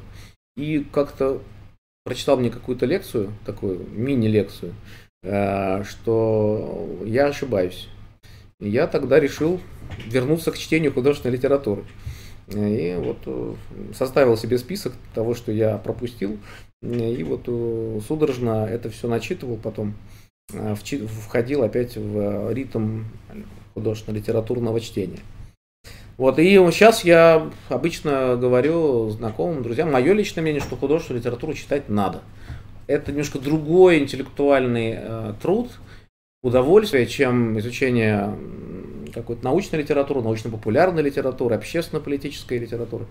А, это другое. И оно работает с другими частями твоего сознания, которые тоже нужно тренировать, которые тоже нужно загружать идеями, мыслями, эмоциями. Иначе у тебя возникает такая однобокость какая-то, а, да, а, и просто прочувствовать э, интерес к этому, любовь к этому стоило. Ну, конечно, заставлять себя не нужно, если не лежит душа, не надо, но попытаться попробовать стоит, как мне кажется. Я, я сейчас вдруг кто-нибудь не любит художественную литературу. Есть такие молодые люди сейчас. Вот, так что вот к ним у меня э, обращение. Э, ой, статья э, 183 э, говорит, что сделка заключена неуполномоченным лицом или при превышении таких полномочий остается заключенной от лица того, кто ее совершил. Если толковать буквально данную статью, то можно сделать вывод, что в ней идет речь о случаях, когда лицо, которое не является директором организации, заключило сделку. Или лицо вышло за пределы полномочий, например, по уставу или доверенности. Но не будем придираться, тут есть нюанс один. Применимо ли положение указанной статьи 183 к, к случаям, когда учредитель своим решением освободил директора от должности и никого об этом не уведомил? ни контрагентов, даже и самого директора, которого уволил. И не успел еще внести изменения в ЕГРЮ. А старый директор, числившийся на момент совершения сделки в ЕГРЮ, заключил сделку. Хороший вопрос. Мне кажется, что если он единственный участник или учредитель, принял такое корпоративное решение, но не уведомил никого, а просто сидя у себя дома, произнес устно увольняю, увольняю, увольняю. И пропел в ванной эти слова. Или написал на бумажке на какой-то, вот, что увольняет директора и положил ее себе значит, в портфель или э, в пиджак. Я не уверен, что можно считать сделку э, корпоративное решение, это ну, либо сделка, либо какая-то квази-сделка, э, принятой. Сейчас не будем говорить о том, что она подлежит нотариальному удостоверению в некоторых случаях или иному удостоверению, но может и не подлежать, например, в УО, если в уставе предусмотрен иной порядок удостоверения. Вот. Но я не уверен, что даже если иное установлено, написано простой письменной формы достаточно, и подписание единственным участником достаточно, что вот просто сам факт подписания без э, изъявления своей воли вовне достаточно для того, чтобы этот юридический факт э, можно было считать состоявшимся. Мы здесь оказываемся в сфере темы э, классификации сделок на те, которые требуют восприятия, и на те, которые не требуют восприятия. Я вот в тему корпоративных решений глубоко не погружался, честно говоря. Наверное, специалисты в области корпоративного права могут здесь что-то добавить или скорректировать, но кажется, что было бы странно считать такое решение принятым, если даже директора участник не уведомил. Если же он его уведомил, но тогда вопрос, наверное, снимается, если не требовалось никакое особое нотариальное удостоверение. Но возникает ситуация, когда решение принято и полномочия старого директора прекращены, а они прекращены принятием корпоративного решения, но в ЕГРЮЛ данные об этом еще не отражены. Возникает такой зазор во времени – у коммерческих организаций он может быть меньше, у некоммерческих он может быть очень большой, потому что там Минюст проверяет документы, иногда между принятием общим собрания там, членов какого-то там некоммерческого э, образования, там, например, ассоциации, и э, отражением данных о смене директора в ЕГРЮ может пройти месяц полтора. Э, и вот за это время возникает такой переходный период, когда старый директор юридически уже не уполномочен, а, но в ЕГРЮЛ он числится а, и может заключить сделку а, от имени организации ну, по каким-то причинам. Потом может всплыть вопрос о наличии у него полномочий. Наш гражданский кодекс здесь предусматривает защиту видимости полномочий, если контрагент полагается на ЕГРЮЛ и действовал добросовестно. А, э, и при этом несоответствие данных ЕГРЮЛ и правовой реальности, в данном случае данных о представителе, действующем, ну, директоре, действующем без доверенности и реальном состоянии дел в отношении личности директора, э, не возникло каким-то образом помимо воли юрлица. Вот это, это каждый термин здесь требует толкования. Здесь могут возникать спорные очень ситуации. Сейчас, наверное, нет смысла в это все погружаться. Но если мы берем классическую ситуацию, что контрагент добросовестный и не знал, что этого директора уволили, данные о нем были в ЕГРЮЛ, а, а при этом вменить можно самому обществу и, или участнику, или учредителям возникновения а, такого расхождения, то защищается доверие, и сделка, заключенная бывшим директором от имени организации, будет считаться заключенной от имени организации. Но вот если а, мы доверие не защищаем, потому что а, несоответствие а, данных реестра действительности возникло помимо воли юрлица, что бы этот термин не означал, это спорный вопрос, вот тогда сделка от имени юрлица не будет считаться совершенной. А какая здесь будет применяться норма? До недавнего времени Высший арбитражный суд говорил, что такая сделка должна считаться ничтожной как совершенный противоречие закону, потому что в силу закона от имени организации сделки подписывает директору полномоченный соответствующим образом. Какая-то странная позиция, но такая была. А, в итоге в пленуме 25-м Верховный суд подход изменил, и теперь у нас здесь применяется именно 183 статья. То есть сделка считается совершенной от имени лже директора, а, если уполномоченные директора в будущем потом ее не одобрят от имени компании, тогда будет такая ратификация и перевод сделки, ретроспективный перевод сделки на имя этой организации. Вот. Но ключевой вопрос в этой проблематике – это вот это помимо воли. Как это понимать? Рейдерский захват, ну, очевидный пример. А вот случай, когда ты принял, уволил директора, тут же принимаешь решение о назначении нового, немедленно направляешь в Минюст, например, если не коммерческая организация, протоколы, все решения и документы, необходимые для отражения в ЕГРЮЛ данных о смене директора. Минюст просто в силу нормативных там установленных сроков сколько-то недель это смотрит, потом направляет налоговую, потом налоговая только отражает. Ты никак не мог избежать этого лага во времени в несколько недель. И получается недостоверность реестра возникает помимо твоей воли. И вот кого здесь защищать?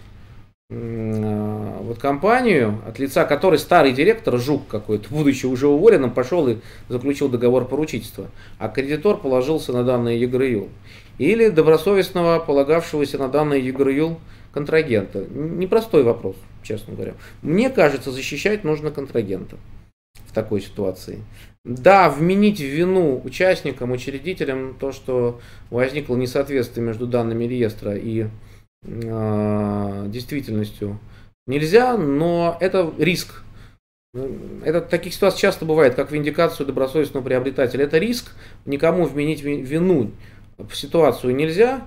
Гад директор, ну кто с ним будет потом разбираться в регрессном порядке, это следующий вопрос. Сейчас нужно решить, кого мы защищаем в отношениях между добросовестным контрагентом и компанией. И мне кажется, в такой ситуации, с точки зрения экономического анализа, просто элементарно интуитивного политико-правового анализа, логично этот риск возлагать на компанию, а не на добросовестных контрагентов. Впрочем, здесь могут быть и другие точки зрения. Кстати, кейсов однозначных на уровне Верховного суда, иллюстрирующих вот эту конкретную ситуацию, я не видел. И вопрос заслуживает серьезной проработки. Так, 18 вопрос. Ох, сколько вопросов-то. Э, разрешите вопрос. Уважаемый Артем Георгиевич, какова природа социальных услуг с позиции гражданского права? Медицинские услуги, образовательные услуги. При каких условиях они могут рассматриваться в качестве потребительских с точки зрения законности прав потребителей? И могут ли вообще? От этого вопроса зависит привлечение врача-учителя к уголовной ответственности. Э, согласно 203, 238 статье УК, оказание услуг, не отвечающих требованиям безопасности потребителей. Вопрос очень важный, адекватное решение которого в частном праве окажет серьезное влияние на уголовную ответственность врачей. Коллега, я боюсь даже на этот вопрос отвечать, потому что тут такие ставки вы мне сразу озвучили. Сразу уголовная ответственность.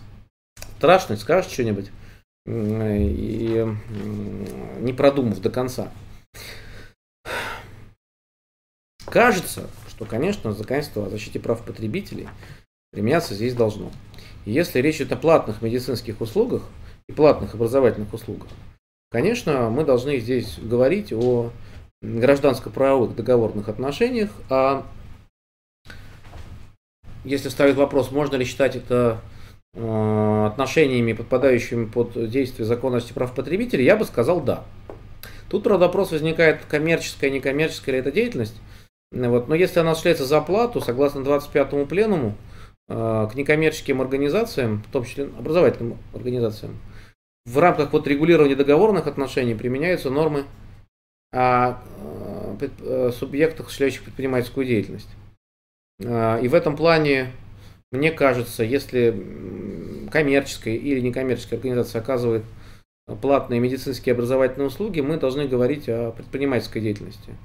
И э, какие бы ни были специфические нюансы в сфере образования или медицины, мы, наверное, должны подтягивать сюда мутатис мутандис, как говорится, с необходимыми адаптациями положения законности прав потребителей, так же, как их подтягивали в свое время под финансовые сделки, под которые изначально закон явно тоже был не заточен, но если телеологически мы говорим о потребительском характере договора, а, то, естественно, нужно предоставлять потребителю тот уровень гарантий, которые он имеет по законности прав потребителей, с необходимыми адаптациями все время оговаривать, потому что здесь могут быть, может быть своя специфика. А, вот. Ну вот как это вывод соотнести с уголовными рисками, я не знаю. Эту тему я не, не продумывал. А, мне кажется, что если, ну так сейчас чисто интуитивно, друзья, если какое-то кафе проявило неосторожность и оказывал услуги с нарушением требования безопасности, это повлекло вред здоровью, э, и по, в такой ситуации уголовный кодекс применим, если это статья, то было бы странно, что в ситуации, когда клиника медицинская оказывала услуги, тоже проявила неосторожность и лишила человека не той ноги, которую нужно было оперировать, она, этот человек не будет иметь того уровня защиты, который дает ему законность прав потребителей.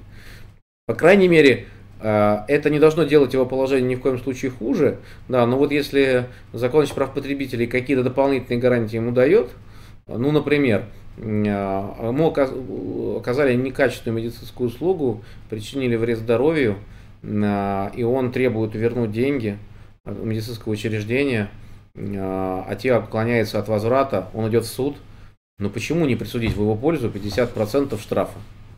Мне кажется, даже вообще никаких аргументов против этого быть не может. Я, впрочем, не, сейчас не помню по памяти кейсы гражданской коллегии Верховного суда на этот счет, но мне кажется, что такие кейсы были, по-моему, за последние годы. А, тест, наверное, здесь вот применимость вот этих штрафов, которые установлены в законе прав потребителей, если суды их применяют к медицинским и образовательным договорам, ну, значит, есть некий консенсус. Если не применяют, значит, надо разбираться. Но вообще мое мнение, что кажется логичным. Девятнадцатый вопрос. Какой должен быть баланс между американским принципом составления договора, суперподробного регулирования э, всех нюансов, и европейским подходом, когда многие вопросы решаются на уровне кодексов и договоры лаконичны. Я немножко перефразирую вопрос, чтобы было понятно для читателей. Хороший вопрос. Мне кажется, все зависит от конкретной страны. То есть вот возьмем, например, а, Россию а, и Германию. А, в Германии потребность писать очень подробные 200-страничные контракты на английский манер отсутствует. По той причине, как кажется, да, по той причине, что сторонам есть на что опереться. У них есть подробная гражданская кодификация – большинство норм диспозитивных стороны, если хотят что-то могут от, от, а, а, отступить, да, обыграть по-иному. Если все их устраивает, они не меняют. При этом есть законодательство подробное, есть э, столетняя развивавшаяся судебная практика толкования этого законодательства. Есть огромные комментарии, Глосса отдыхает, да, с точки зрения разъяснения всех нюансов каждой статьи. А, есть огромный объем научной литературы, на каждый чих, на любой вопрос есть 30 диссертаций, монографий, статей и так далее. Уровень написания которых таков, что в России максимум выходит в год одна статья, которая соответствует среднему уровню, как мне кажется. А, ну, среднему топ-уровню немецких ведущих журналов а, или американских. Я вот просто смотрю на наш уровень науки, конечно, слабо надо честно признать, надо лучше. И в таких условиях, я же даже не говорю про интенсивность, еще и качество. Публикацию, может, и найдешь по какой-то теме, но там будет пересказ разных точек зрения советских и революционных авторов и каких-то и вывод, что я думаю, поэтому, что вот так. Ну, спасибо, никому не интересно такой, такой анализ. Мы в 21 веке живем, так писали в 90-е годы. Но качественной науки нету, хороших комментариев мало, а, вот, голосу мы пытаемся делать, но тоже не всегда довольны все. Я не всегда доволен как ответственный редактор. В общем, короче говоря, больше надо, лучше. И в таких условиях даже вот вроде есть ГК у нас, но там ничего не понятно. Большинство вопросов не проработаны. Какую какой пункт какой статьи возьмешь, вроде одно написано, а кейсы есть разные, в разных, в касации одно одно, в касациях другое, другое. Открываешь Констар Плюс, путеводитель по судебной практике или гарант, смотришь просто, как этот вопрос решают в судах, видишь, что уже 20 лет суды решают по-разному. Верховный суд, увлеченный банкротными делами, это все игнорирует, дела не отбираются, получают отказные определения, а даже если какое-нибудь одно дело попадет, еще отпишут плохо, не дай бог, и ясности опять не будет, либо наоборот путаница увеличится. И так годами. И в таком бардаке, э, находясь, нам нельзя, как Германии, э, нам не на что положиться. У нас есть вроде бы кодекс. И даже, может быть, не самый плохой, откровенно говоря, в сравнении с другим нашим законодательством. Но э, кодекс это не что, это каркас. А реальное прояснение всех нюансов на уровне судебной практики и науки. А здесь мы, к сожалению, не всегда можем опереться на какую-то ясность. Хотя там, где выходили какие-то ключевые постановления пленума ВАСа Верховного Суда, тематические, иногда такой мини-каркас более конкретный формируется, и там проще. Но если э, не повезло какой-то области, и никакого тематического пленума по этой тематике не выходило, то ну, полный бардак может быть. И в этой связи возрастает роль юристов, занимающихся договорной работой, которые, конечно, должны прорабатывать все эти нюансы в договоре. К сожалению, уровень подготовки юристов тоже невысок у нас в среднем. И написать договоры на 100 страниц не путем переписывания ГК или копипаста из, из каких-то типовых проформ, которые ты не пропустил через себя, а путем продуманного э, просчитывания всех последствий вписывание в контекст судебной практики, просчитывание рисков изменений этой судебной практики. На таком уровне качества договорной работы, ну не все компании, скажем прямо, могут работать. Еще важно интенсивный а, э, испытывать и а, э, ощущать негативную обратную связь, когда какие-то твои формулировки оказались неудачными, это показал какой-то кейс, вовремя осмыслять это, проводить мозговые штурмы с коллегами, адаптировать контракты, подстраивать их под изменяющиеся э, обстоятельства и судебную практику. А, это требует очень серьезной кропотливой работы. К сожалению, ну, мало кто в России э, вот, готов так тщательно работать с договорами. И вот это проблема, потому что качество договорной работы невысокое, но мы не можем опереться на разработанную доктрину, 100 э, лет судебной практики, э, комментарии, которые разжевывают по косточкам все нюансы, как там в таких странах, как Германия или Австрия. Мы скорее, если брать тот хаос, который существует в праве, мы в этом плане, хотя у нас есть кодекс, близки к Англии. И, вот, и работать должны, по идее, как английские юристы, писать 100-страничный и двухстраничный договор. То есть мой вывод такой, в России сейчас – если мы говорим о серьезном контракте на большую сумму, естественно, только про это, потому что нет смысла писать больше, чем на одну страницу договор стоимостью меньше 100 тысяч рублей. Э, для компании, по крайней мере. Но если мы говорим о серьезных договорах, то э, 100 страниц. Ну, я на лекции говорю, давайте хотя бы до 50 дойдем. Но это не просто пустые страницы. Это каждый пункт продуманный, просчитанный, прокачанный с коллегами, обсужденный на мозговых штурмах внутри юрдепа, а, продуманный, адаптируемый с учетом изменяющей судебной практики. Это вот такой качественный продукт. А, к этому надо стремиться, скажем так. Если вы меня спросите, могу я сам такой договор прямо сейчас написать, отвечу нет. но, но могу рассказать, как это примерно можно организовать. Вот, а почему нет? Потому что э, сам процесс организации э, это как бы определенный навык руководителя юридического департамента э, требует определенных организационных навыков. Я в своей жизни никогда не работал ни в какой компании, и в корпорации, поэтому у меня нет навыков вот, организации работы юрдепа. Поэтому организовать этот работу, может, не было бы сложно. Но научить могу, как ни парадоксально это звучит. В общем, э, стремиться нужно к большим контрактам, да. По мере того, как будут проясняться э, те или иные вопросы в частном праве, появляться хорошие книги, стабилизировать судебная практика, можно меньше писать, но сейчас, когда мы ничего не понимаем в целом, целых пластах частного права, там невозможность исполнения и многие другие, это нужно писать все в договоре, снимая степень неопределенности, высочайшую, которая сейчас в российском праве есть, хотя бы для своего контракта. И диспозитивность и свобода договора во многом нужна, в хорошем смысле, для тех умных, кто может качественно писать договоры, а, а, продумывать и просчитывать все нюансы. А, вот э, примерно такой мой вывод. Идем дальше. Поставщик опустил просрочку поставки, покупатель произвел зачет своего требования по неустойке в счет обеспечительного платежа. Однако покупатель не успел заявить этот зачет в период действия обеспечительного платежа по договору. Является ли такой зачет ничтожным? Обладает ли сумма обеспечительного платежа иммунитетом от зачетов после окончания срока, на который такой обеспечительный платеж был дан? А, я только не понимаю, кто обеспечительный платеж в вашем кейсе вносил? Его вносил что? А, его вносил поставщик, что ли? А, странная конструкция.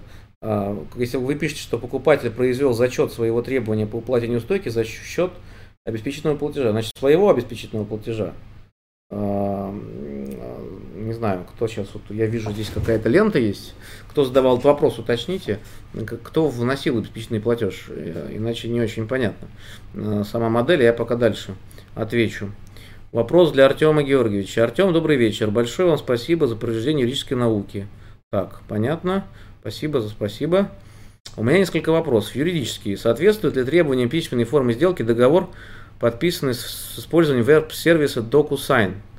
При условии, если стороны заключили соглашение, которым легализовали такой способ подписания.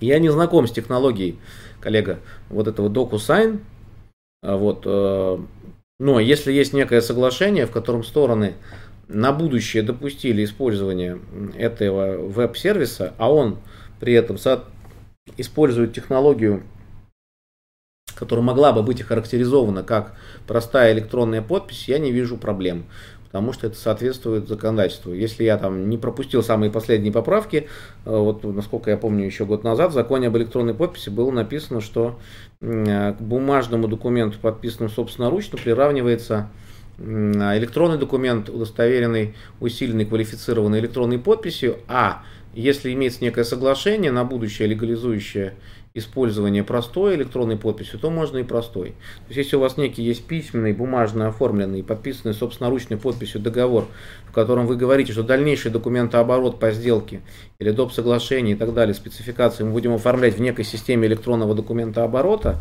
и там верификация подлинности волеизъявления осуществляется через простую электронную подпись, вполне достаточно. Если там через усиленную, квалифицированную все работает, то вообще проблем нет. Ну, так кажется. Ответ мой будет такой. Предпоследний вопрос. Кредитный договор был оформлен через систему дистанционного, дистанционного банковского обслуживания. Клиент банка и подписан действительной усиленной электронной подписью заемщика. Банк выдал кредит и зачислил деньги на счет заемщика. Впоследствии заемщик заявил, что кредитный договор подписывал не он. Якобы это произошло без его ведома вследствие неправомерных действий третьих лиц и считает его недействительным в связи с несоблюдением письменной формы. Вот интереснейший вопрос. Буквально сегодня в Высшей школе экономики днем как раз обсуждали этот, эту тему. Кто, если здесь из студентов присутствует, дайте знать. Как раз обсуждали вопрос э, электронной подписи, которая по сути является флешкой, которую можно отобрать или передать. И интереснейший вопрос, у меня пока нет на него ответа, честно скажу. А, Все-таки если э, флешку с электронной подписью украли, и кто-то использовал ее для совершения твоего имени сделок, можно ли считать, что это твое волеизъявление? Мне кажется, нет. Но, как мне, с точки зрения просто реалий доказывания, тебе нужно будет доказать, что ты вот действительно, когда у тебя ее украли, а, совершил какие-то действия активные там, по возбуждению уголовного дела или подал заявление, там, не знаю, кражи этого носителя, вот что-то подобное. А если ты этого не делал, а просто говоришь, ой, это не моя подпись, точнее, да, это электронная подпись моя, но, видимо, кто-то имел к ней доступ, и кто-то ее использовал, я этого не делал. Я так понимаю, суды к таким простым аргументам о том, что это не я, относятся скептически и, наверное, справедливо. Иначе тогда вообще подорвется сама возможность использования электронной подписи как средство идентификации подлинности волеизъявления. Если можно будет любую твою сделку, заверенную этой подписью, потом оспорить, заявив, что это я не делал, а кто сделал, не знаю, может кто-нибудь взял в сейфе. А, а, более интересный вопрос цивилистический. А как быть, если ты отдаешь электронную эту, эту флешку э, неформально в использование другим людям. Например, уезжая в отпуск, ты передаешь эту флешку своему заму, который твоей подписью фактически оформляет платежные поручения или какие-то электронные документы, удостоверяет в рамках системы электронного документа оборота, там, в том числе договоры заключает. Вот этот вопрос меня, конечно, очень интересует. Насколько я понимаю, это не вполне передача такая правомерна с точки зрения правил использования электронной подписи, но, насколько я знаю, это общепринятая практика в некоторых областях. А, особенно там при смене менеджмента и в некоторых других ситуациях. И вот здесь, конечно, вопрос с точки зрения понятийного шкафа нашего и юридических конструкций, чем является по своей природе передача этой флешки. Не будет ли здесь повод говорить о представительстве своего рода и таком немножко некрасивом, скрытом, но представительстве? А, если да, то какие правила представительства можно применять? Если будет установлено, например, директор скажет, я уезжал в отпуск и отдал, вот в вашем кейсе, и отдал эту флешку там своему заму, чтобы он там подписывал платежки какие-то, а он взял и с помощью этой моей флешки электронной подписи оформил кредит на компанию. Я вот вернулся, увидел это, когда поступил платеж на огромную сумму. Тут же побежал в банк, говорил, верни, давайте я верну деньги, мы это не, достовер... не я это не подписывал, на это не соглашался. А банк мне говорит, ничего не знаю, вот ваша подпись электронная, вот я деньги вам зачислил, теперь 10 лет будете погашать кредит без права на досрочное погашение по 20% годовых. А я говорю, ну так я же это не выражал волю, я был в отпуске, вот смотрите, вот я передал флешку своему заму, да, у меня ее не украли. А банк говорит, ну передал флешку, ты, значит, фактически делегировал ему полномочия подписывать генеральным образом любые сделки. Вопрос, подумайте об этом, коллеги. Я пока не надумал какого-то однозначного ответа на этот вопрос. Так, что еще? А, нужна ли гражданскому праву обновленная система ограниченных вечных прав, предусмотренная в рамках законопроекта? А, имеется в виду законопроект новый по реформе вечного права. Вы знаете, не готов однозначно высказываться по этому поводу. Я пробежал этот законопроект, заметил для себя несколько спорных вопросов. Не помню, уже озвучил я их членам этой рабочей группы или нет. А, вот. Но моя компетенция в области вечного права, она достаточно ограничена. И чтобы высказывать однозначные суждения о том, что нам нужна и очень прямо востребована реформа вечного права, и для того, чтобы оценить сам законопроект. Естественно, в любом законопроекте будут косяки, и наличие каких-то небольших косяков не порочит саму идею. Вот, учитывая особенно наши реалии законотворчества, тут, надо смириться уже с некоторым количеством ерунды в законопроектах, которые не удалось устранить, допустим, на каком-то этапе. Но, возможно, концептуально этот законопроект, какой-то прорыв, я не готов э, утверждать ни то, ни другое, не активно критиковать саму идею, не поддерживать. Мои знакомые и друзья разделяются, те, кто занимается вечным правом. Одни прямо активные апологеты реформы, в чем тех, кому я доверяю и считаю достаточно компетентными. Есть не менее компетентные люди, которым я тоже доверяю, которые категорически считают, что это не нужно делать, это полная катастрофа и так далее. Вот как мне, специалисту в договорном праве, э, разрешить такой вопрос? Только разобравшись в теории вечного права, прочитав кучу литературы, и тогда получить моральное право как-то оценивать такие глобальные вопросы, не какие-то мелочи там про поводу сервитутов, которые мне не понравились в проекте, а значит, концептуально. Поэтому я не готов. Не потому, что я не хочу ссориться с кем-то из этих двух, трех, четырех коллег, занимающих диаметрально противоположные позиции. Нет, уж тут-то я никогда за, в карман э, за словом не лез. А просто ну, как бы сложно мне оценить. Единственное, что меня смущает, это вот что. Э, есть вероятность, что это такая концептуальная ломка всей системы, что наше право не переварит эту ломку. Ну, просто понимая, как все плохо на уровне других законов, регистрации недвижимости, земельного кодекса и тому подобного регулирования, и понимая системность взаимосвязей в вечном праве, это вам не заверения какие-то там э, ввести или не вводить, или там что-то такое обязательное правовое, ерунда по сути. Но так можно договориться. Ну, немножко где-то, может быть, не точно написали, исправит судебная практика. А, там, оспаривание сделки, какой-то тоже там что-нибудь в заблуждении, а, что-то не точно написали, это не катастрофа. Вот корпоративное право или вечное право, это куда более серьезные вещи. Здесь накосячить, говоря простым языком, концептуально, очень опасно и очень страшно. Я вообще удивляюсь, как некоторые коллеги уверенно говорят, что нам нужно это, потому что это очень высокий риск. Если в итоге все это э, придет к катаклизму правовому, краху, ведь винить будут их. Да, и э, для этого надо быть очень уверенным в своей правоте.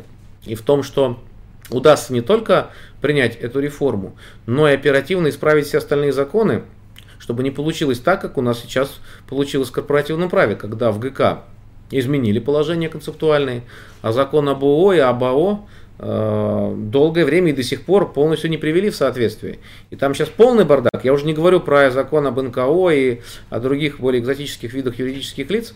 Э, у нас на уровне соотношения ГК и э, законов об отдельных видах юридических лиц катастрофа какая-то. И уже прошло 5-6 лет, и только точечные какие-то поправки устранили какие-то отдельные проблемы.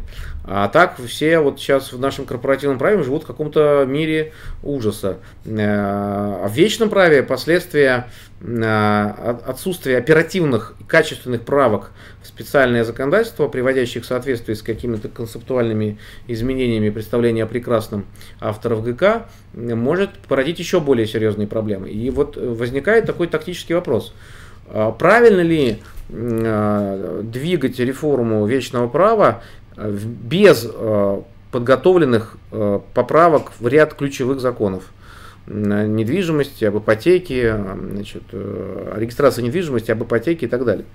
Не получится ли так, что вот сейчас на уровне концепции хорошая идея будет реализована, а потом все эти мелочи, на это уже сил не хватит, у членов рабочей группы, а, а это будет вопрос оставлен на откуп э, министерством и ведомством, которые просто все это, э, как сказать, э, не вытянут, прямо скажем, как у нас это и было с корпоративным правом.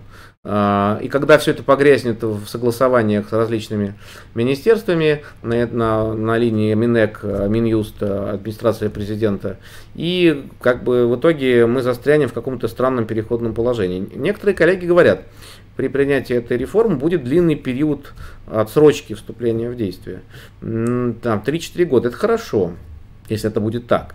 Но у меня все равно есть сомнение, что за это время даже примут. Вот за 6 лет уже вступивших в силу поправок ГК о корпорациях не приняли новые редакции закона об ООО и об АО, которые полностью бы сняли все противоречия.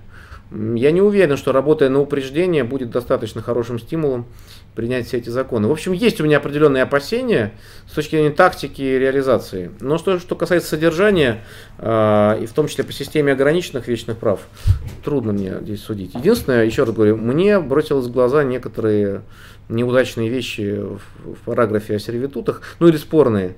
А, просто в этой теме я все время пытался разбираться, и мне она близка. Но сейчас нет смысла это все обсуждать. Друзья, я исчерпал заранее подготовленный список вопросов.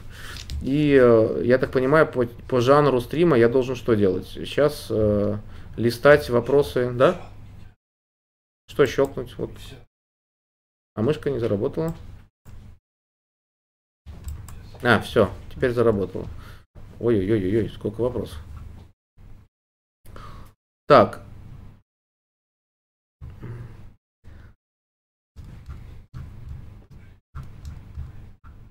А снизу ранее или сверху? Снизу ранее. Наверное, правильнее сверху. Да, я понял. Так, как правильно... Не, почему все стримы так поздно? Я не знаю, это вопрос не ко мне. Вот, мистер Риппл. А, я не знаю почему. А, наверное, потому что имеется у организаторов имеется понимание того, что ближе к ночи восприятие улучшается информации.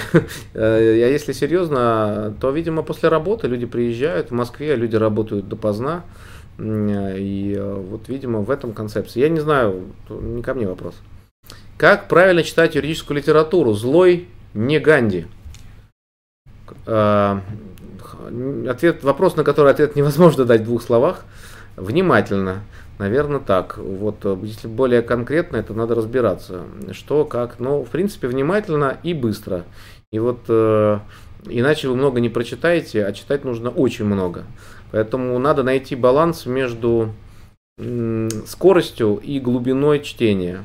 Можно заострять в одной крайности и перечитывать каждую мысль, вдумываясь каждый, в каждую деталь и очень долго читать, э, потеряв темп. А, можно слишком поверхностно пробегать, не замечая важные детали. Тут надо просто находить баланс разумный. С точки зрения экономического анализа это выглядит так. Э, скорость увеличивать нужно настолько, насколько до того момента, пока э, издержки от пропущенных нюансов не превысят значит, издержки, связанные с временем чтения. В общем, сбалансировать эти издержки, сейчас я уже в ночи нормальную мысль не сформулирую, э, сбалансировать эти издержки э, э, надо определенным образом, на мой взгляд.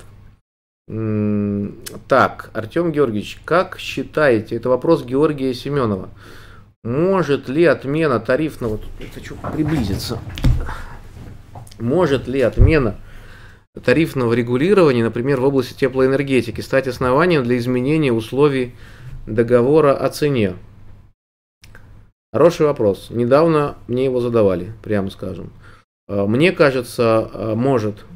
Если у вас был долгосрочный договор в области теплоэнергетики, и в договоре было условие о том, что цена определяется на каждый год в привязке к тарифу, и потому что вы полагались на тарифное регулирование, на каком-то этапе тарифное регулирование отменили, просто перестали обновлять тарифы, на, на 2019 год тарифа нет, а договор действует, и э, странно его было бы прекращать, например, там это монополия и какие-то стратегические вещи. Э, мне кажется, стороны должны в этом случае попытаться договориться о дополнении договора другим, другой формулировкой условий о цене, без привязки к тарифу. Но если они этого не делают, то я думаю, что есть основания для изменения договора по 451 статье путем восполнения выпавшего условия. Кстати, очень интересная тема. Не видел у нас публикации по ней. А, ситуации, когда в договоре идет привязка к каким-то фактическим обстоятельствам, а, например, котировкам, а, неким биржевым показателям или, или валюта, или, как в данном случае, тариф, а потом в, в ходе исполнения договора исчезает этот показатель. Валюта какой-то страны переходит, перестает ходить. Значит, или котировки перестают публиковаться. Или как в данном случае у вас цена была привязана к тарифу, а тариф перестает публиковаться. А, как здесь быть, как э, спасти договор? Кажется, что здесь все-таки надо спасать договор. Вообще я небольшой сторонник активного применения 451 статьи для ситуации возникновения экономического дисбаланса, э, встречных предоставлений в условиях экономической, колебаний экономической конъюнктуры. Но это немножко другая ситуация. Здесь, по сути, восполняется договор, иначе договор оказывается в тупике. И э, здесь э, есть все основания для 400, а, применение 451 статьи ГК, а уж дальше там в суде а, у них, они будут бодаться, пытаясь убедить судью в обоснованности своей цены, проводиться экспертизы, видимо, должна другого способа я не вижу. Так, это был вопрос от Георгия Семенова. Вопрос от Арсения. При физическом присоединении к автомобилю мотора последний перестает существовать как самостоятельная вещь. Что? А, 10 минут. При физическом присоединении к автомобилю мотора автомобиль перестает, а не мотор, перестает существовать как самостоятельная вещь. Какова судьба вечных прав на мотор после присоединения, после присоединения дальнейшего разъединения? Ой, это вопрос к вечному праву известный. Не, давайте лучше задавайте его Константину Ильичу или Роману Сергеевичу Бевзенко. А, вот э, с этой э, тематикой я специально не знакомился, но знаю, что вот эта проблема сложная. И э, могут быть интересные коллизии. По-моему, были у нас кейсы про какие-то двигатели на самолеты, которые поставляли, которые могли снять. И когда вещь исчезает, и может ли она появиться вновь, не моя сфера компетенции. Так, из Молдовы привет. Привет, Молдова. Э, Денис Василенко, добрый вечер. Спасибо. Вопроса не вижу. Какую литературу можно почитать про вещь, часть вещи – вот, Арсений, не вечное право не моя сфера, но вот знаете, Роман Бевзенко, вот обращаюсь к нему, если он вдруг будет смотреть этот стрим или сейчас смотрит, вообще обещал уже подготовить давным-давно том глоссы про объекты гражданских прав. И, но пока вот том не готов. И в этом томе я надеялся, как сам, как читатель, вот на вашем месте, Арсений, нахожусь в данном вопросе, прочитать хотя бы взгляд Романа Бевзенко и других авторов, которых он привлечет как ответственный редактор к написанию этого тома на эту тему. Ну, а дальше, если вдруг меня зацепит, начну читать дополнительную литературу. Я просто специально в нее не погружался, поэтому судить не готов. И даже назвать вам каких-то авторов тоже не готов. Как обучаться студенту, чтобы в прекрасной России будущего при создании нового ВАЗ – я был первым, кого попросили бы стать его председателем. Денис Хайрулин. Артем Георгиевич регулярно звал на мероприятие МЛОГОСа. Угу. То есть вы председатель, а я только на мероприятие буду звать. Хорошо, Денис. А, не, ну, в принципе, я сам сказал, да, что у меня приоритет такой. А, как учиться? Давайте так. Как учиться, чтобы быть профессиональным юристом высокой квалификацией, при этом честным, порядочным и не запятнавшим свое имя, ибо продвижение на такие должности, как судья высшего суда, как бы он ни назывался, в нормальной стране России будущего, это будет отбор не только по уровню профессиональной компетенции, но и по уровню репутации, доверия, который вам есть в юридическом сообществе. А, мне бы хотелось, чтобы я дожил до того момента, когда в суде высшего суда будут отбираться самые известные, самые выдающиеся юристы, ученые, адвокаты, прокуроры нормальные, продвинутые, грамотные.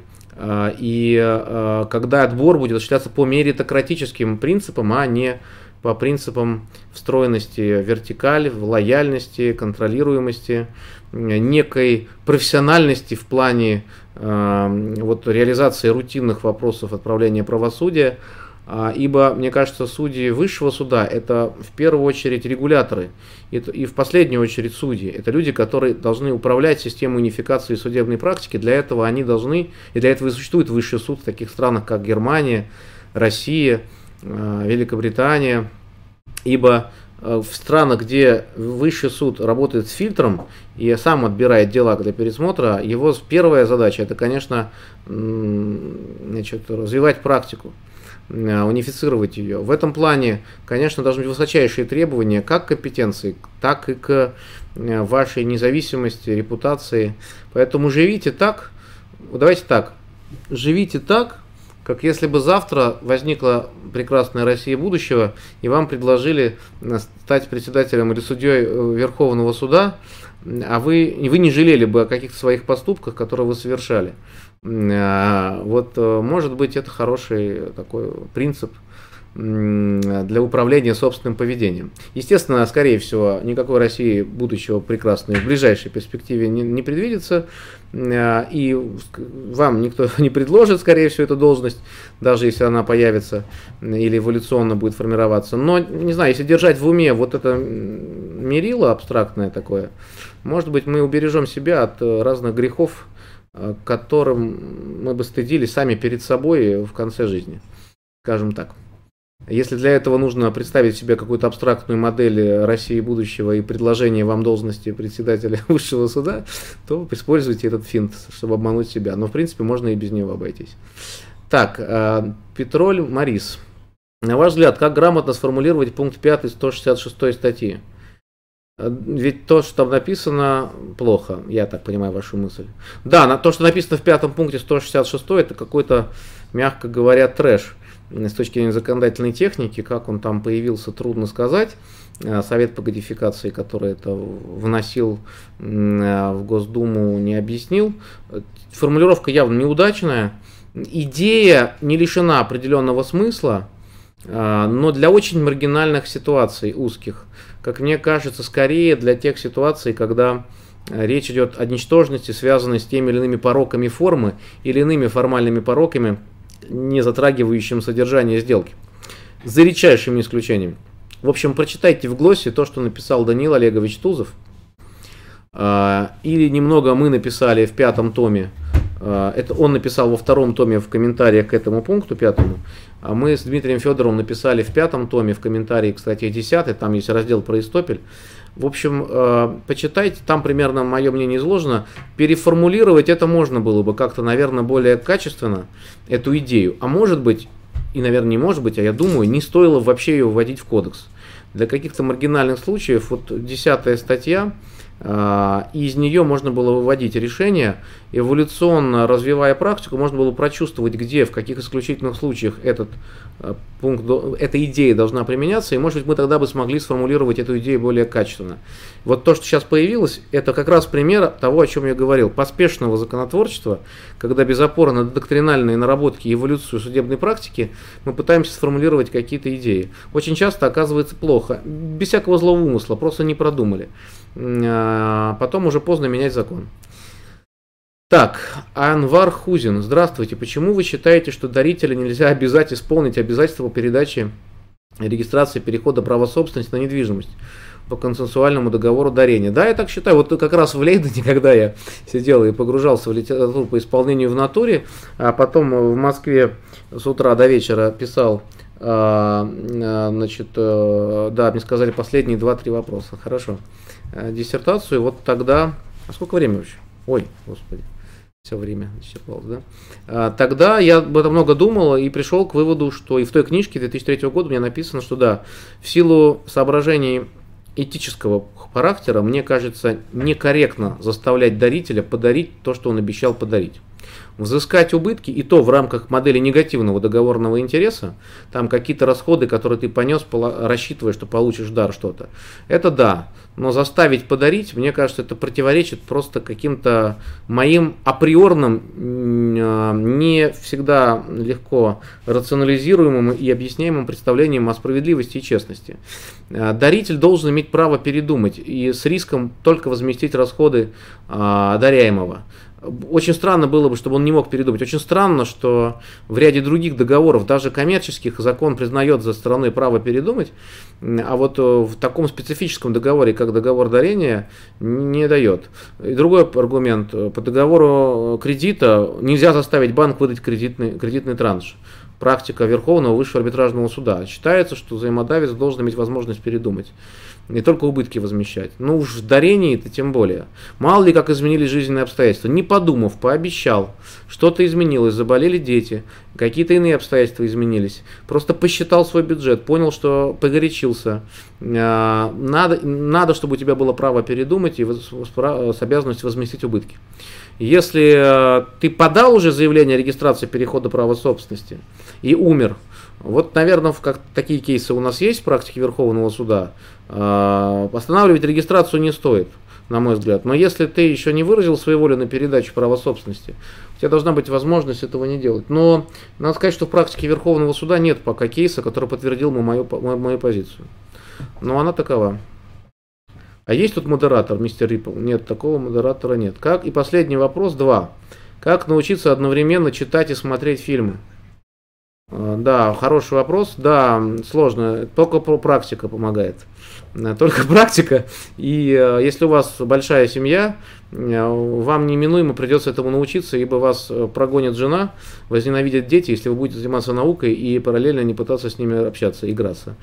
Вот. Э, как-то так эволюционным путем. Я смог как-то развить этот навык и спокойно его использую. Но технологии какой-то у меня нету. Все, на, ну я не на все вопросы ответил, коллеги, извините, но мне говорят, что время наше исчерпалось. Я не знаю, было ли вам интересно в формате нашего стрима. Такой каша разных вопросов из разной темы, но я думаю, раз вы, кто-то из вас остался здесь до ночи, до ночи, значит, э, либо вы ждали ответ на ваш вопрос, либо вам интересно было то, что я говорю, отвечая на другие вопросы. До свидания, коллеги.